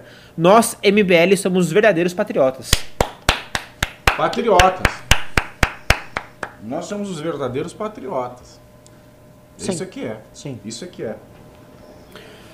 Ah, mais, mais dois reais do Leonardo. Até o Jair sabe que o Vine Trouble é um pateta, Pave. Sabe? Sabe nada, inocente. Matheus Burger mandou 5 dólares e falou: Defesa de Satanás, uso de hipérbole e doação do caneco. Leandro Carnal, é você? O post não tem fundo, hein, pessoal? Essa foi ótima, eu acho O cara tá aí com você. É, o cara- Doação do caneco. Porra, mas eu, me comparando com o Leandro Carnal é uma honra. Bom, Rod Chigo mandou 5 reais e falou: Bolsonaro está perdido, está comendo na mão de todo mundo, colheu o que plantou e não tem capacidade intele- intelectual nenhuma para sair dessa. Olha, cara. O Bolsonaro não, f- não tá lá por causa do Bolsonaro, né? A gente sempre advogou, eu pelo menos sempre advoguei a tese, o Bolsonaro é a criação coletiva das pessoas. O Bolsonaro é que nem o bezerro de ouro, quem conhece esse exemplo bíblico, né? O Moisés foi lá, foi conversar com Deus, quando ele volta, o povo criou um ídolo lá de ouro deles fez um bezerro de ouro, né? E lá eles vai espelhando os anseios e tal. E o Bolsonaro é isso, cara. Ele é uma criação memética da sociedade civil. As pessoas iam lá e ficavam projetando no Bolsonaro as qualidades que elas queriam ver, a forma de atuação que elas queriam ver, num cara que nunca teve isso. Você falava, pro, você falava pro eleitor do Bolsonaro em 2016, 2017, não, o Bolsonaro tá mamando lá. O Bolsonaro não lutava contra o PT. Pra quê? Imagina! Ele não fez nada, ele pediu, impossible, mas caiu por causa do Bolsonaro. Os caras compravam qualquer mentira, porque as pessoas queriam. as- não é que o Bolsonaro. Elas inventaram aquele Bolsonaro, e aquele Bolsonaro que elas inventaram, as pessoas se apaixonaram por ele. Só que existe um cara muito limitado, que viveu sempre de boquinha. Esse cara limitado não consegue nem se defender de jeito, porque ele só era um cara do baixo clero. Aliás, o Eduardo Bolsonaro falou isso num tweet deplorável, né? Se orgulhando do pai ter tido desempenho expressivo, inexpressivo como deputado durante 28 anos. As pessoas criaram, ele é um avatar que a sociedade brasileira criou. É um caso. Cara, eu, eu queria estudar isso, o Ricardo, o, o Ricardo o Pavinato é especialista nessa questão de fanatismo religioso e tal. Eu não sei, é, é normal populações criarem avatares, sabe? Tipo assim, aquele tipo, plá. Eles, eles erigiram uma estátua. O Bolsonaro é, é um ícone. Claro, isso sempre na, na Ele foi erigido pelas pessoas. A sociedade estava tão frustrada, tão puta, que elas foram criando. O criando. fanatismo, o fanatismo coletivo, né, que é para ficar numa, numa expressão de Orosindo Nonato, o fanatismo coletivo ele é muito comum em sociedades é, depauperadas de esperança. Por exemplo, um, exemplo mais regional, mas na Bahia, a questão de Canudos. Uhum. Tudo que a população depositava em Antônio Conselheiro era aquilo que ela esperava de um líder religioso que ela não encontrava Na igreja. na né? igreja, porque tinha uma teologia mais sofisticada e aquilo não era acessível. Então, quando eles viam um senhor falando que elas entendiam, né, num português que era o mesmo português que os dela, e que era o mesmo português que o delas, e aí ao depois, e o fanatismo ele é isso, né? O fanatismo ele é a entrega é, do seu eu, ele é a entrega é, do seu do seu individualismo, ele é a entrega da sua liberdade, das suas escolhas, da sua autodeterminação a uma figura na qual ele projeta as qualidades de um parceiro ideal, de um líder ideal, porque ele quer se livrar, né, ele, desprovido de esperança, desprovido de, de, de, de qualquer fé em si mesmo, ele deposita a esperança nesse líder fantasiado para que tome as decisões para ele. Isso é muito mais fácil. Então, ele, ele, ele espera, ele joga todas as esperanças, as, a pouca esperança que ele tem, ele joga e se agarra naquilo. E é por isso que quando esses líderes, né, que são o bezerro de ouro, que são os avatares da população, é, como Lula, por exemplo, é por isso que esses líderes, mesmo quando são pegos com a boca na botija da corrupção, mesmo quando são gravados em malfeitos, é por isso que esse povo ainda assim os defende. Porque se esse líder, se esse avatar cai, elas vão, elas vão se agarrar em quê? Elas não têm, a vida perde todo sentido para elas. Sim. E num momento onde a, a ideia de política, a ideia de nação estava completamente destruída, faz sentido você criar uma figura. Faz, claro. né? E o Bolsonaro foi sendo criado devagar, primeiro uma piada tal, mas com muito fanatismo, com muita fé. E o problema, assim, as pessoas. Você fala para um cara, o Bolsonaro não é isso, a pessoa não acredita. Ela não quer acreditar. E as pessoas mantêm o exercício de fé. Porque você veja que o, o gado clássico é o cara que só tem fé na família Bolsonaro. Ele não tem fé em mais nada. Mais ninguém presta. Sim. Só o Bolsonaro presta. É clássico. O caso clássico de fanatismo das massas, em grandíssima escala. Não, e, e- e isso aconteceu também com, com, com o Hitler. Né? É um caso de fanatismo de massa. É, é o caso de fanatismo de massa mais clássico da história da humanidade. E o- eu tô um pouco. Enfim, vamos, vamos pro próximo Pimba, mas acho que isso aqui tá muito no cerne do problema que a gente vai enfrentar. Porque é, é uma. Como essa é construção coletiva, né, uma criação, uma invenção, ela vai se chocando com a realidade, vai desmontando e o pessoal não quer perceber. É, o Brasil sim, mas está num momento muito doido. Muito doido. Acho que é um dos momentos mais estranhos que a gente já passou. Porque tem coisas boas acontecendo, e isso torna tudo mais estranho. Você tem uma continuidade do governo anterior em várias políticas, você tem a parte da política econômica, rodando, andando e tal, mas, ao mesmo tempo, esse caos de a gente ter colocado um, um maluco total, que se souber, assim, quem viu, né, não foi só o vinho. Hoje o Dante Mantovani tava lá com a, com- ele soltou um edital que não pode ter banda de rock no, no festival.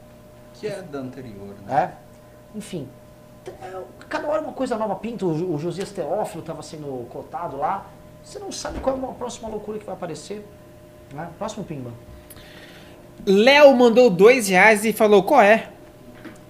Qual é? Qual é? Qual é? Qual foi? Por que, que tu tá nessa?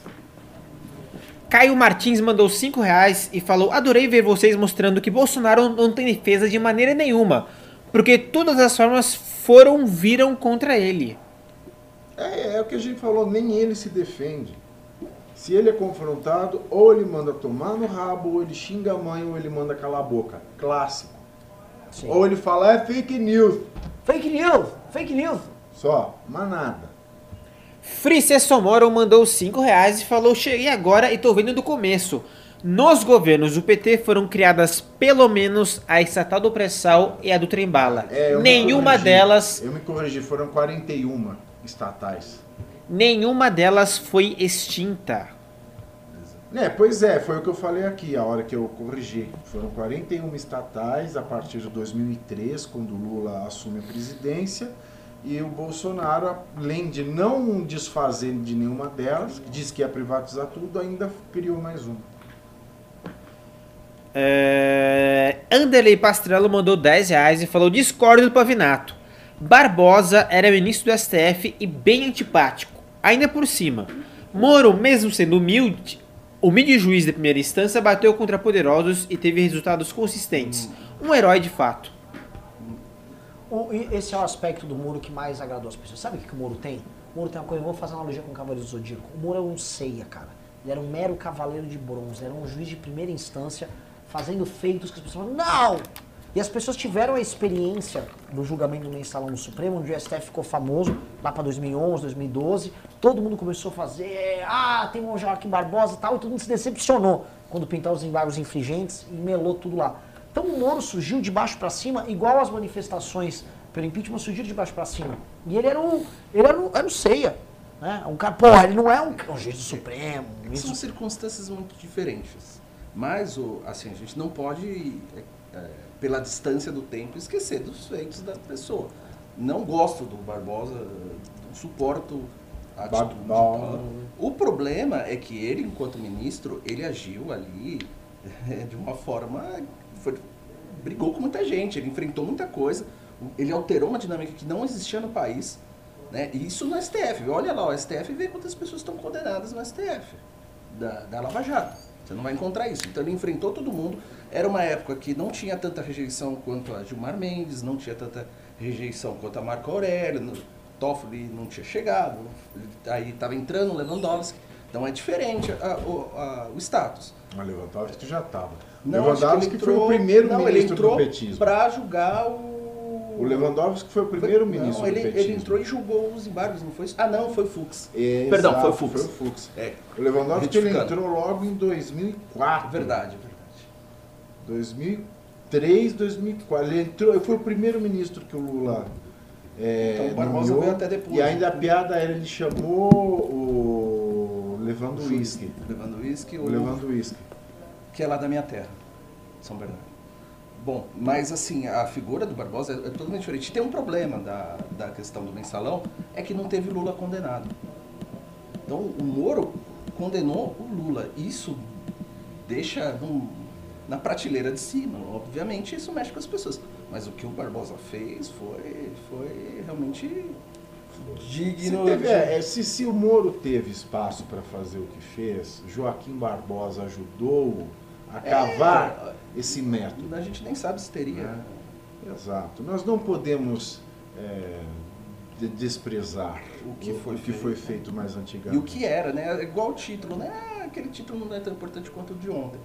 Mas a sensação que as pessoas tiveram naquela É, época verdade. foi, foi É algo importante. Cara, o julgamento do mensalão, eu coloco isso no livro aqui. Foi a primeira vez que esse eleitorado que não votava no PT, que já estava três eleições de PT traulitando, falou: caramba, eu não acredito que esses ladrões vão ser punidos. Não acredito. As pessoas não acreditavam, as pessoas estavam vibrando lá naquele julgamento. Eu lembro de ir trabalhar, todo mundo parava no escritório lá na fábrica. O que, que que tá rolando? Nossa, A, a ação penal toda, você vê as consequências, você vê o Dirceu se ferrando assim no Congresso, você fala. Eu ouvindo no rádio, inclusive, não era É, tão... se o país parou para se interessar por esse assunto, Foi, é foi isso. por conta do É, Barbosa. Foi, foi. Acho que esse- Lembrando que, isso também coloco no livro, na, numa das manifestações de 2013, fizeram uma pesquisa com o pessoal que estava na manifestação, eh, Joaquim Barbosa liderava a pesquisa com 32 ou 37% para presidente da República.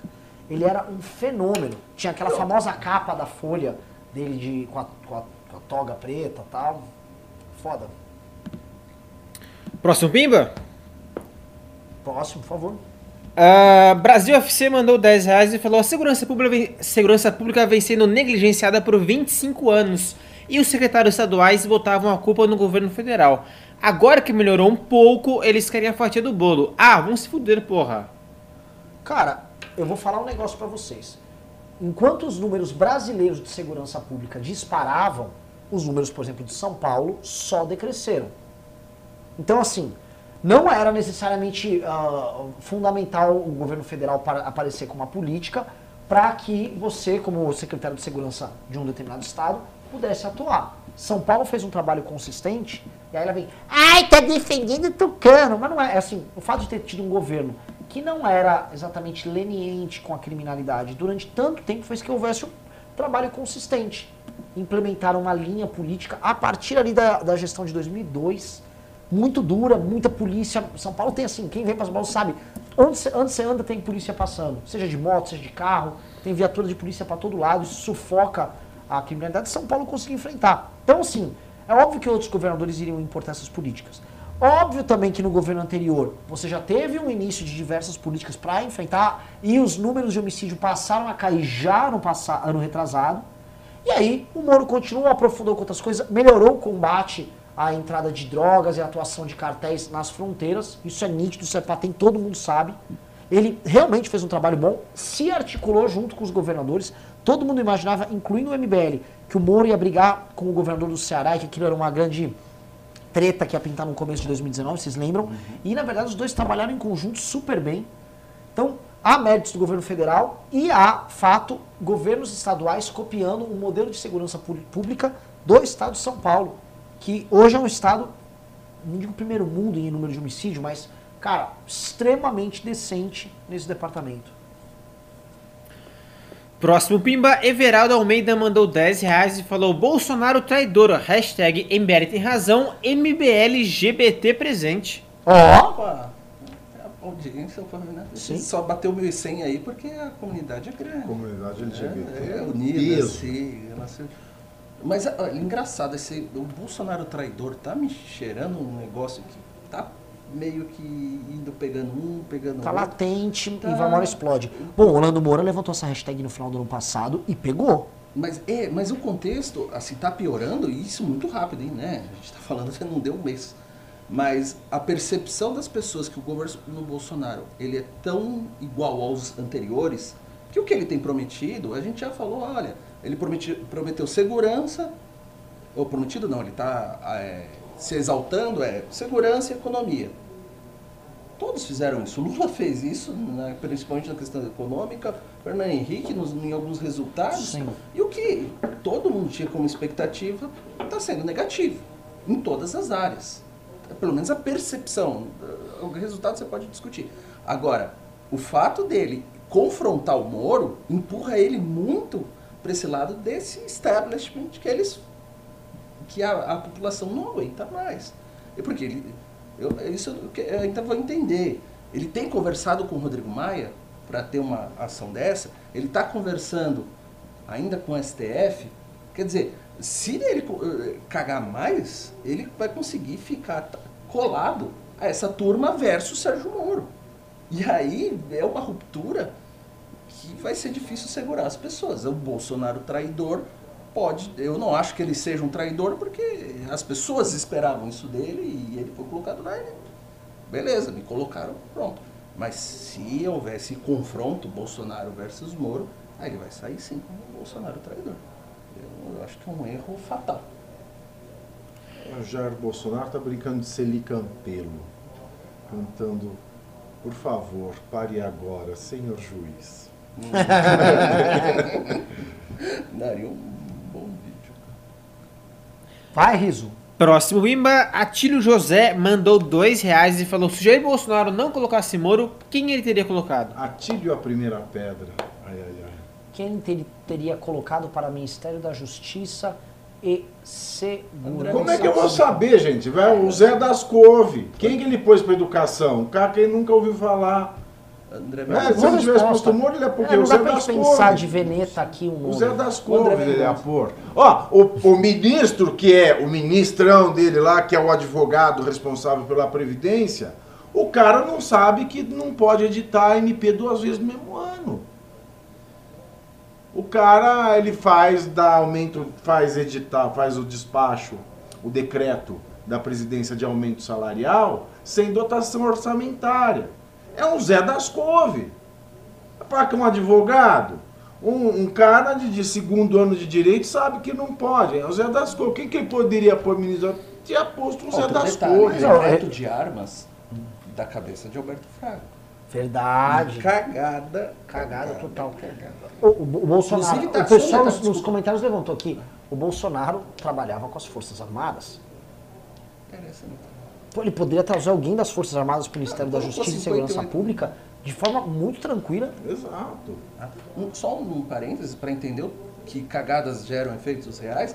Esse decreto das armas, ele está sendo arguído pela criminalidade para ser absolvido nos crimes que envolvem porte de arma.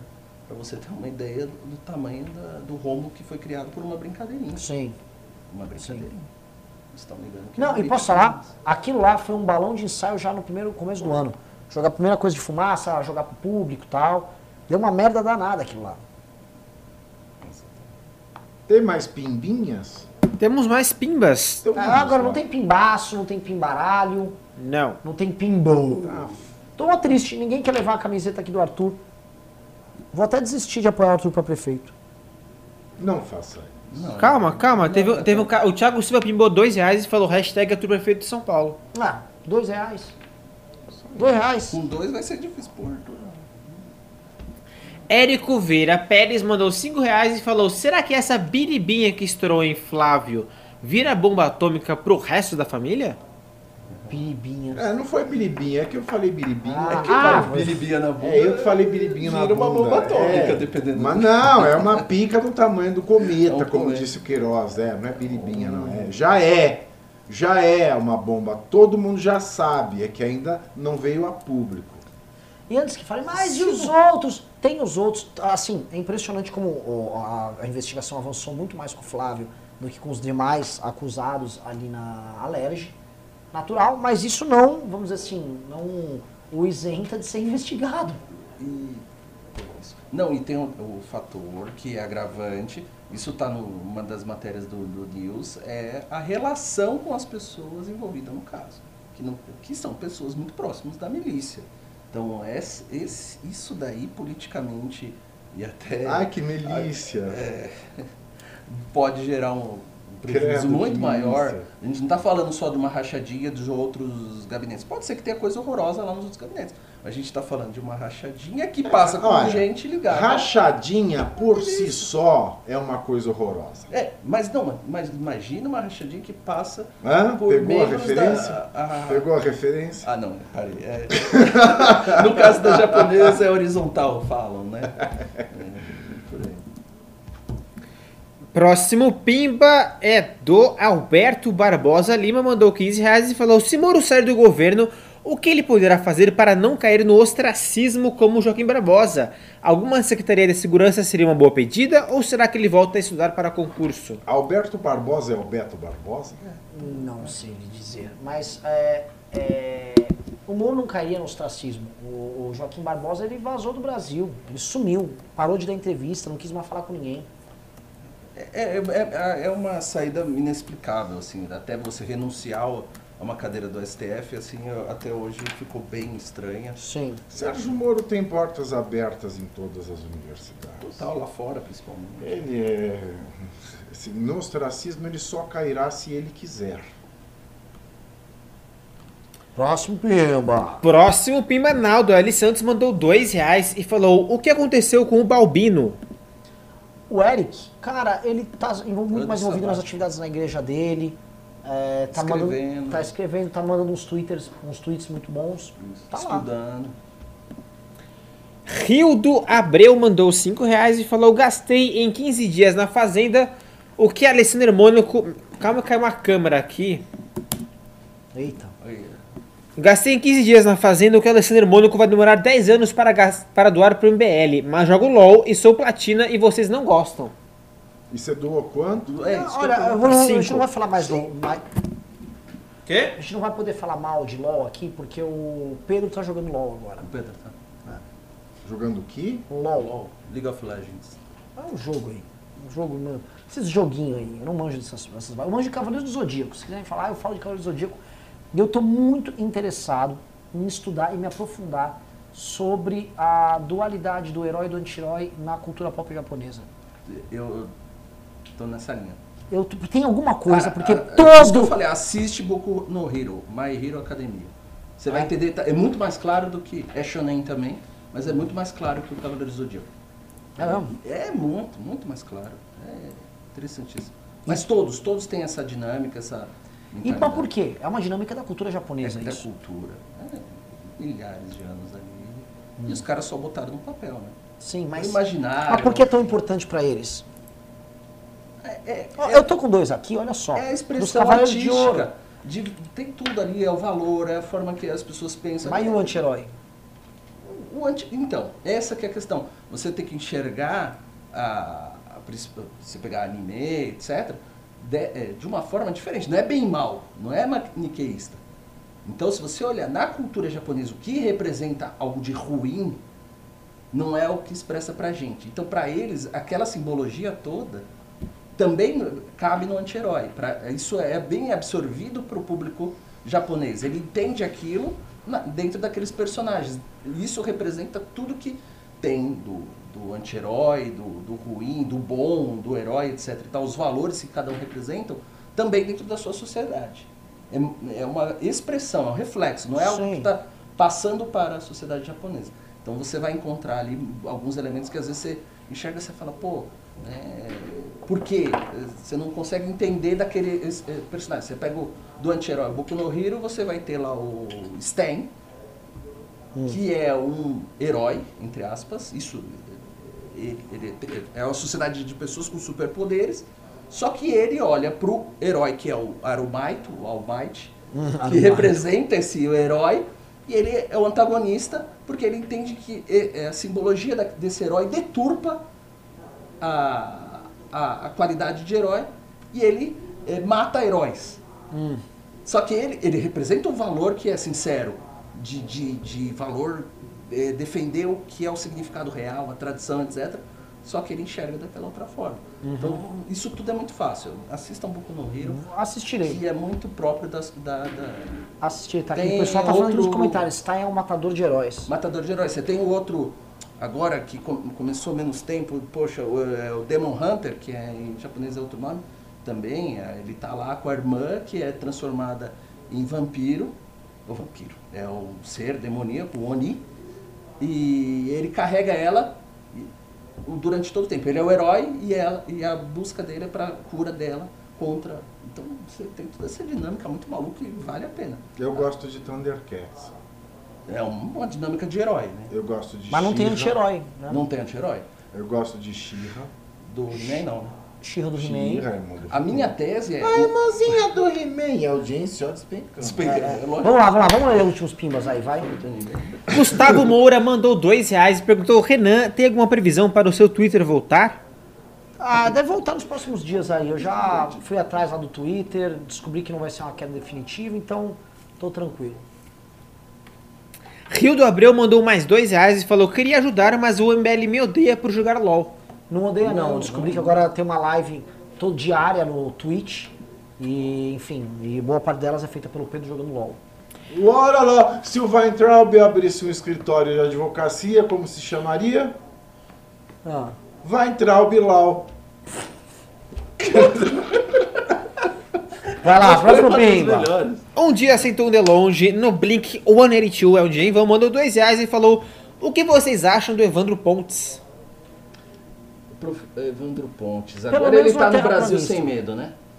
Ele hoje... Ah, Evandro Pontes tem do Marcos Pontes mesmo. Não, não, não. O Evandro Pontes é um passador de pano lá, não é? Isso.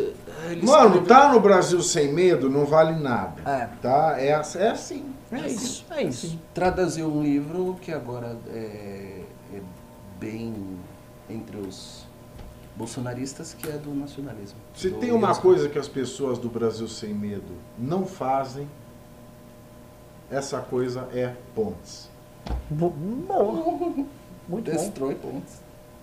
Vamos lá. Eu, eu queria. Você falou do, do Marcos Pontes. E veio o pimbão aí, hein? Veio o Pimbão, mas calma lá. Eu, eu- eu faço questão de, de mostrar esse tweet maravilhoso. O Marcos Pontes deu RT no, no tweet da NASA e falou: Pra quem ainda acha que a Terra é plana, veja a segunda foto, kkk. Uma pessoa respondeu: Caro ministro, astronauta, as escrituras Bíblia e Corão, pelo menos, somadas ao conhecimento dos povos antigos, afirmam que a Terra é plana. O globo úmido gira- girando loucamente é uma teoria, até o momento não confirmada por experimentos científicos. Aê! Eu gostei do globo úmido girando loucamente. O globo úmido girando loucamente. Assim, uma, uma coisa globo, em forma de globo úmida girando loucamente é um- uma gay gorda na balada, né? Olha, agora o, o Bolsonaro, semana passada, comemorando lá a missão na Antártida, né, e, a, e a abertura para turismo de lá, foi um dia difícil para Débora G. Barbosa, hein? Foi, Então, foi um dia difícil para ela. foi. Foi um dia bem complicado. Agora, o que, que você fala? Um comentário de um de chorume. Eu queria ter essa Nem essa esse, crença, né? capacidade de crer dessas Eu queria ter coisas. essa capacidade de ser cretino desse É. jeito. Puta merda, deve ser bom demais, né? Porque assim, o burro não sofre, quem sofre é quem tá em volta, né? Porque o burro não, não acha que é burro. É, isso é fato. É o idiota. Nossa senhora, vamos, vamos pra Próximo, frente Pingo. atrás. Obrigado pelo espaço cedido. Vamos pro próximo Pimba. Ah, teve um pimbaço do Yuri Cordeiro, mandou 100 reais e falou: Cheguei agora, mas queria essa blusa. Arthur Prefeito. Isso aí, meu anjo. É o primeiro a levar, a Marisa Iga levou também, né? Você Levou. manda e-mail e diz aí qual é o teu Porque a- tamanho Marisa vai pro Japão. né? Essa. e você receberá no conforto da sua casa. Para usar no conforto. Ó, tô seu estranhando aqui, ó, que o nosso mestre Alessandro Mônaco não levou a camiseta dele aqui ainda. Não, sumiu nada, tá pimbando todo Não, dia. sumiu hoje. O nosso mestre. Próximo Pimba da história verdadeira mandou um real e não falou nada. Nosso Salvador. Paulo Jorge mandou dois reais e falou: A dualidade vem dos ogros azuis e vermelho, etc. O que, que é isso? Não sei, próximo Pimba. Acabou. Ogros azuis, deve ser uma coisa da mitologia japonesa. Você pra lá e eu pra cá. Não sei exatamente qual, eu tô, não peguei a referência.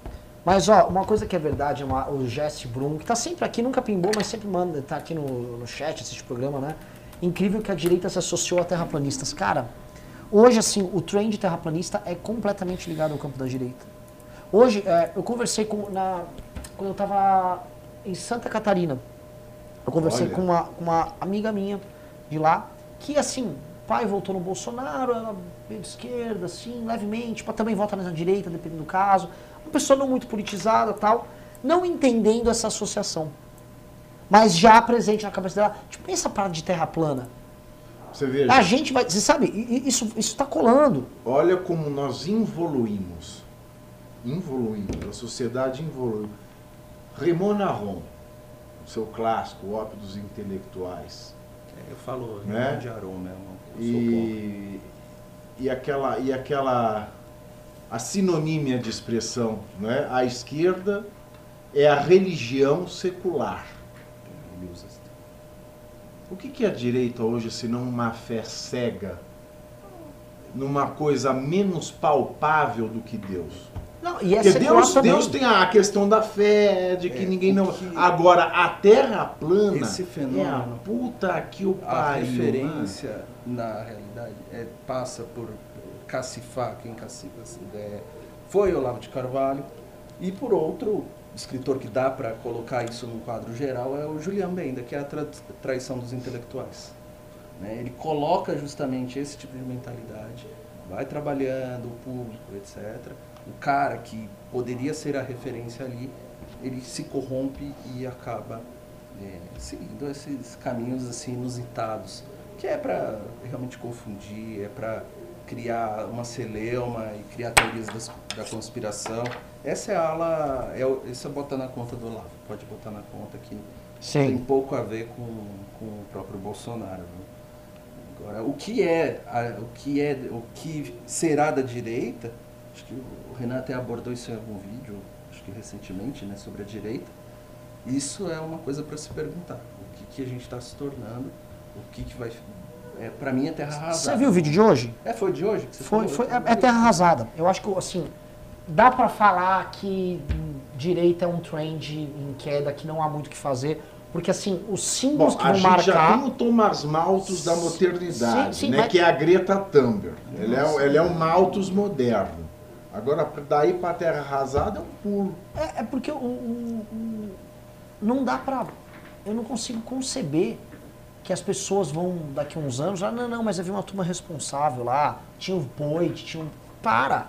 Terra plana, um nazista na, na, na- na cultura. É tudo muito forte. Você lembra que, caralho, teve um nazista lá. É, esse é do. Tudo esse é do- muito plau, plau, plau, plau, plau. A ideia de direita está completamente demolida. E eu acho que no vídeo eu falo isso. A coisa principal é o tweet do Eduardo. Quando o Eduardo fala o seguinte, ó, o seu líder máximo aqui, ele nunca realizou nada de útil quando foi deputado, mas ele amava o Brasil. O que ele tá dizendo? Então, meu irmão, não faça nada de importante. Só fique fazendo patriotadas, né? Tipo, ah, eu gosto da bandeira, eu sou verde e amarelo. Olha, tá, tá o suficiente. É a era dos farsantes, dos mentirosos, dos incapazes. É uma direita tomada e todos são dramaturgos. Sim. Porque não é só o Alvin que, que encena aquele tipo de coisa, porque ele ouve duas, três ideias, fala, pô, achei legal isso daí, vai funcionar. Fala alta cultura, fala nacionalismo, fala o que mais que ele disse ali? Não, ele os dos- sentimentos, os valores. Não, os acabou. mitos fundantes. Mitos eu fundantes, fico você acha- bobo Mitos com fundantes. os mitos Mitos fundantes. Tem uma entrevista dele, antes pra TV Escola, se não me engano, tem um pouquinho antes dessa cagada que ele fez, e você vê que ele só tá jogando chavão ali em cima de chavão e distorcendo. Foi quando ele falou que só houve Shakespeare porque houve uma, uma- um apoio da, do Estado por, por essas obras. Só- ele já tinha falado que Wagner só foi porque tinha um apoio. Sabe, é o cara que pegou um negocinho ali e jogou. Mas o estrago que esse cara causou é, e o que a- o restante do governo tem causado, todos são atuantes ali, a- a dramaturgos. Ninguém sabe o que é, achou legal e se colocou à frente, tomou, essa pauta é minha. Nossa, um, um- Isso, o, o Cassiano fica- Zimmermann falou uma coisa que assim, define tudo que a gente está falando. Cassiano Zimmermann disse, orcutizaram a direita. Orkut, a direita orcutizou. É nesse naipe. Mas é triste. o- você vê o, o que o Alvin fez assim, eu, eu realmente fiquei muito Ô abalado. Riso, você não vai falar Carluxo, show? Carlos Xoxô. Porra, o cara entrou, tem que falar Carluxo, show, show. Carlos Xoxô, seja bem-vindo, Leo- Leonardo Melo. É isso? Carluxo chegou, é isso? Não, Membro. que quando o cara vira membro nosso é um Carluxo. Pois é, acho que tá na hora de pegar o trator, né? Rafa- Rafael H. Pode falar esse? Rafael JHL, terraplanismo, terraplanagem, tratores Teixeira. Opa! É, virar- isso aí. Terraplanismo Só na na- tratores, só na tratores Teixeira. Boa, sensacional. E eu gosto, mas assim, é muito trator aqui na timeline nossa. Eu quero ver trator pra caralho. Vamos ao seguinte, peço, peço a galera assim, vamos terminando esse programa, eu quero muito trator passando aqui. Ah, o Xeléu falou aqui, ó, vamos ignorar o Paulo Guedes de novo, porque ontem a gente não tratou do Paulo Guedes lá em Davos. Eu vou comentar, adoro o Paulo Guedes, posso me considerar amigo do Paulo Guedes. Eu acho o seguinte, o Paulo Guedes foi. Não é que nós vamos ignorar o Paulo Guedes em Davos. O Paulo Guedes foi ignorado em Davos. O Paulo Guedes, ele me. Davos foi um teatro para Greta Thunberg fazer discurso. Então ela foi lá apontar dedo para todo mundo e ele falou o seguinte: pobreza, é, pobreza causa problemas ambientais, o que é uma meia verdade. Sim, uma- Não, não dá para você cravar, você fazer essa relação fácil e óbvia, tá? Mas ah, aí os caras falaram, ah, não enche o saco. O Guedes não foi, eles não deram bola pro Guedes ali. O Guedes, vamos dizer assim, ele chegou pra, ele chegou para tocar pagode numa festa de heavy metal. Isso, ninguém estava muito preocupado com isso. O, o que causou um pouco de repercussão é o que estava na pauta aí, que era ah, o imposto do pecado, né? Imposto Tem nego pecado. que vai quebrar aí, porque se tiver que pagar imposto. Né? Quem? Que pô, não tô sabendo não. É assim, imposto do pecado. O que, que faz mal para a saúde? Sorvete faz mal para a saúde? Refrigerante faz mal para a saúde? Doce faz mal para a saúde? Se faz mal para a saúde, vai dar hospital. Se vai dar hospital, vai dar gasto para o SUS. Então vamos põe impostinho aí no sorvete, no Mas, mas é nesses produtos, assim? Exato. É açúcar. Exato. é, que dá diabetes, é É, cachaça. como é feito com cigarro. Cigarro é sobretrachado em quase 400%. Tá, mas por exemplo, vamos falar que o grosso do carboidrato consumido pela população vem de alimentos à base de farinha e arroz. É amido. Então, em tese, você teria que sobretaxar esses Sim, mas alimentos é básicos. aquele, aqueles mais famosos entre os, os itens que causam mal, né? Eu não sei quanto que pagaria alguém que compra a cerveja da Baker, né? Ô, eu tô mal feliz agora nos comentários, mano, metendo trator, velho. Cerveja da vaca. A cerveja da Baker tem que pagar 300%. Da Belo aí, Horizontina. é, porque aquele faz mal. Agora, já não basta a cerveja Belo Horizontina matando. Agora é- E agora a gente com O coronavírus. coronavírus acabou. Que o imposto absurdo. sobre a cachaça ferrou. É. Esse país vai, vai entrar na merda. Agora, um detalhe, a Greta fez barulho, mas o discurso do Trump, aí vão falar, ó, trumpista aí de novo. Tal. Olha aqui, Não. O bichão deu umas pauladas assim, foi um discurso que. Sério? Bonito, Eu não vi, reto. não vi. Não vou lembrar agora as palavras exatamente. Foi assim, tipo, uma mensagem, olha, segura aí que você não, não sabe exatamente o que acontece, né? Você não entende da dinâmica do negócio e tal, tal, tal, mas foi assim, na lata, plau, assim, que quem quis prestar atenção, né? Quem não que, já foi para louvar a Greta, entendeu a mensagem dele ali, foi um negócio tipo, ó, senta aí que agora Louva a Greta, chegou a hora. a É porque assim, Greta. já cansou essa história da Greta vir e ficar. Ah, o mundo vai acabar, o mundo vai acabar, o mundo vai Acabou acabar. zero. E outra coisa, sempre apontando o dedo para os países desenvolvidos da América e da Europa. Ela Ele- nunca aponta o dedo para a China, né? A Greta é muito engraçada. Não, não Para a China ela nunca aponta o dedo. Ela já tá muito enviesada. Eu quero Já. que essa Greta caia da lambreta. Vamos embora pegar o trator, porque o trator tá Vamos, vamos terminar o programa? Terminou os pimbas? Sim. Sim! Então, um oferecimento Tratores Teixeira. Tratores Teixeira, se quer fazer seu implemento agrícola, quer fazer uma manutenção do seu trator, seja ele um agralho, um Deere, um Caterpillar, um Masseyfire, você vai na Tratores Teixeira. Quer fazer- quer fazer uma terra plana? Porra, velho. Terra plana, cara. Terraplanismo.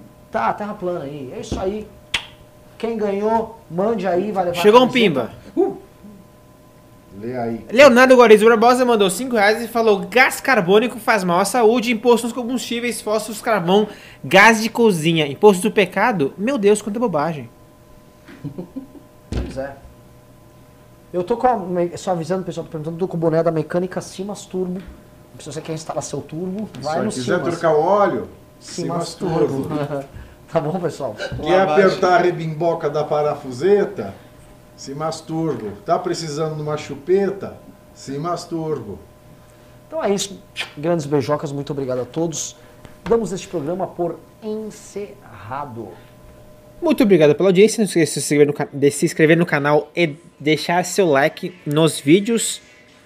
É,